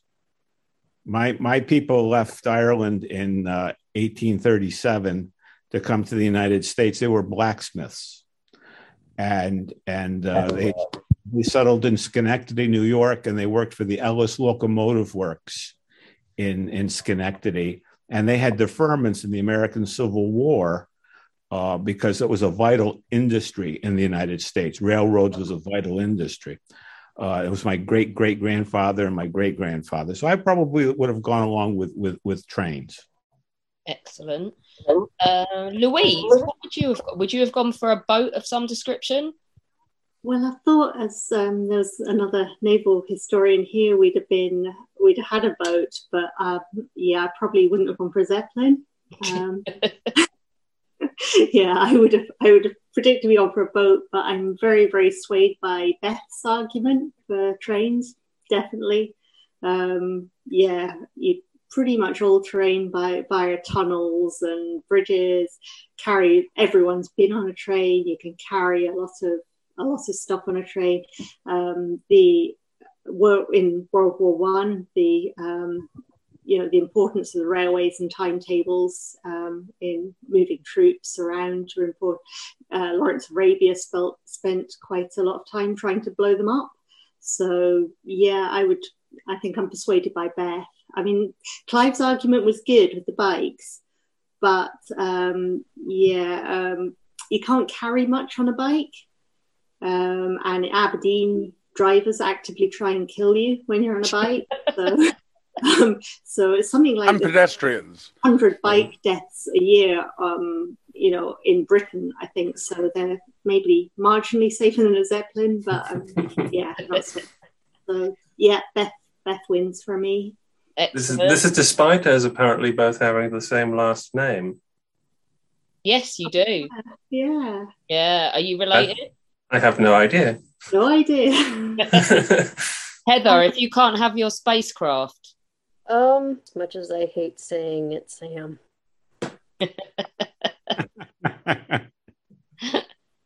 I, I will get my revenge somehow. Beth and I will start uh, plotting. oh, Nothing. yeah, you gotta you gotta sleep with one eye open at the next conference. Uh, go Sam. Well, I have many thoughts, so I hope you're ready for this. Um, so I, I very much like Sam's uh, boy Sam's uh, wagon argument because I do I do very much agree with the fact that uh, an army is only as good as its stomach. However, uh, I also really loved a bit more Beth's argument, and because it's a safe space because Zach and Marcus aren't here. So I once heard from a man at Beamish Museum uh, that we can owe the entirety of British railroads because of the Napoleonic Wars, because all the horses, well, not all the horses, but many, many horses died in the Napoleonic Wars, and therefore we needed to come up with different modes of transport. And therefore, the development of railroads is entirely down to Napoleon. So there's my little pro-Napoleon uh, in this in this in this spiel. Um, I'm afraid it's going to be no surprise based on my defense earlier. My winner for tonight is Clive, because to me, bicycles are the best mode of transport. And it is entirely, entire, entirely down to the uh, first all communications as a primary uh, argument. So you lose your telephones, you lose your telegraphs, and the Royal Engineers are busy fixing those things. But while they're doing that, the other Royal Engineers on their bicycles are bicycling the uh, the communications to the people, and also it it it, it just it carries on. So currently, uh, you in military bases you will cycle from one end to the other, and also at Camp Bastion it was so large that soldiers would bicycle from one end to the other. So to me, bicycles one on Clive. Him looking all smug. Uh, Kate. Um, I really liked hearing about the chariots. Um, however, whoever came up with the idea of strapping a small two-wheeled half bucket to the back of two horses was either batshit crazy or on drugs. Is that why you Um, like them? I I loved hearing about it, but and I've I've ridden horses, I've trained horses uh, all my life. I've I've been been involved with horses, and and I would not consider going near a chariot. So as much as I loved hearing about them, I I just can't give it the greatest vehicle. so Um, close. so so close um but i i really loved hearing about the coracle i thought that was um really interesting so i'm i'm gonna pick that actually Excellent. Paul, if you can't have your coracle, which one are you going for? It's, uh, it's close between wagon and train for me, and I'm gonna go train. It's a light railway just down the end of my road, and the difference it made to the sheep farmers in getting the sheep to the market in Welshpool was massive. This changed the whole area, getting stuff into the market and getting stuff out of the market. So it's got to be train. Excellent. Who have we got left? Christopher, if you were going to have made an argument, which vehicle would you have chosen? I would have gone probably as a Devonshire boy.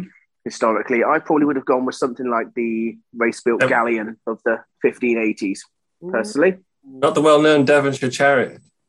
That's the one. Yeah. Um, yeah, I grew up in primary school on Legends of Drake and, and so forth. So that probably would have been where I'd have gone on those lines. Um, in terms of favourites for this evening, I was very torn between the space shuttle, uh, pushing the final frontier and all of that, ISS and Mir and Hubble and all of that good stuff. But I'm going to have to plumb for the humble truck, having spent many a time in my early 20s being driven for eight hours in the back of a four tonner to the middle of a field in the middle of nowhere to go and go on exercise for weeks at a time. So I would opt for the humble truck. Oh, humble I, truck. I was wondering where that story was going to go. Let's not go with what happened in the middle of the field after he got there, uh, especially if this is squaddy related. Josh, Uh, I'd have to go with my um, my my colleague in the logistics corps, for the, the chariot logistics corps, and go with Sam. excellent, buddying it up there. Sam, if you can't have yours, Uh, I would have went with Lockie with the truck if he'd went for them 35 deuce and a half for World War Two, you know, for the Red Ball Express, but unfortunately he didn't. He went for one in World War One, which was vastly outnumbered by wagons. I liked the idea of the space shuttle, and I liked the idea of the Zeppelin, but the only problem with that is, as Bernard Law Montgomery said, Operation Market Garden was 90% successful. It still failed and two out of five space shuttles disintegrating is not, isn't a good idea. Um, I was really, really tempted with a bike. Uh, I think a bike's really handy, but uh, I'm going to go with Beth for the simple reason I think uh, it's a green form of transport, or as green as you can get. It's multiple uh, multiple person carrying, it's multiple freight carrying. And although it can only go in certain places, it can be offloaded and moved, uh, take stuff off the lorries and puts it onto uh, shorter distances for them. So, yeah, I'll go for the train. And the Royal Engineers were in charge of the light railways in First World War. in the interest of full disclosure, Sam, who do you work for? I work for Network Rail as a signaller. Chris, if you can't have your Zeppelin, from a from a, a much a much maligned um, safe form of transport that travels by air, which only had two really horrific explosions. I'm going to go for a similar, much maligned um, airborne transport that when I only had two massive explosions. Go for the space shuttle. uh, Lockie, Yeah. Um, Clive, 100%. even All though you right. totaled your bike yesterday. Yeah, no, I, I'm going to get another one. Um, I've had that bike for years. Um, I've, I've been through three cars in the time that I've had that bike. Um, you know, so a catastrophic frame snap is quite epic. But you know, I cycled the Western Front of the First World War on that bike, as well as doing many, many, many miles on it since then. Um, and it's been great. And so I advocate cycling completely, and it's important. Clive, if you got to climb down off your moral high horse and the bike, which would you go for? But obviously, there's only one person who came out with anything approaching a sensible suggestion, and that was, as always, Kate. Right, okay, judges. It's unanimous this week, actually. There was hardly we were, we were both exactly on the same page. But I think before we get into the, I think legs. We need to address the legs problem, and uh, we've decided that after a bit of discussion, as as legs on a vehicle as most people would understand it, even though it conforms the they conform to the dictionary definition, but we don't think we can have legs. So we thought we'd address that. Honourable mention for Coracle. That was a really good pitch. We really like that. But I'm going to announce third and second, and then Matt will announce the winner. And in third, we've got the space shuttle. Second place, we've got Sam's wagon. And our winner this evening, ladies, gentlemen, wonderful Patreon people, is Miss Bethany Moore with Stephenson's Rockets. Never it.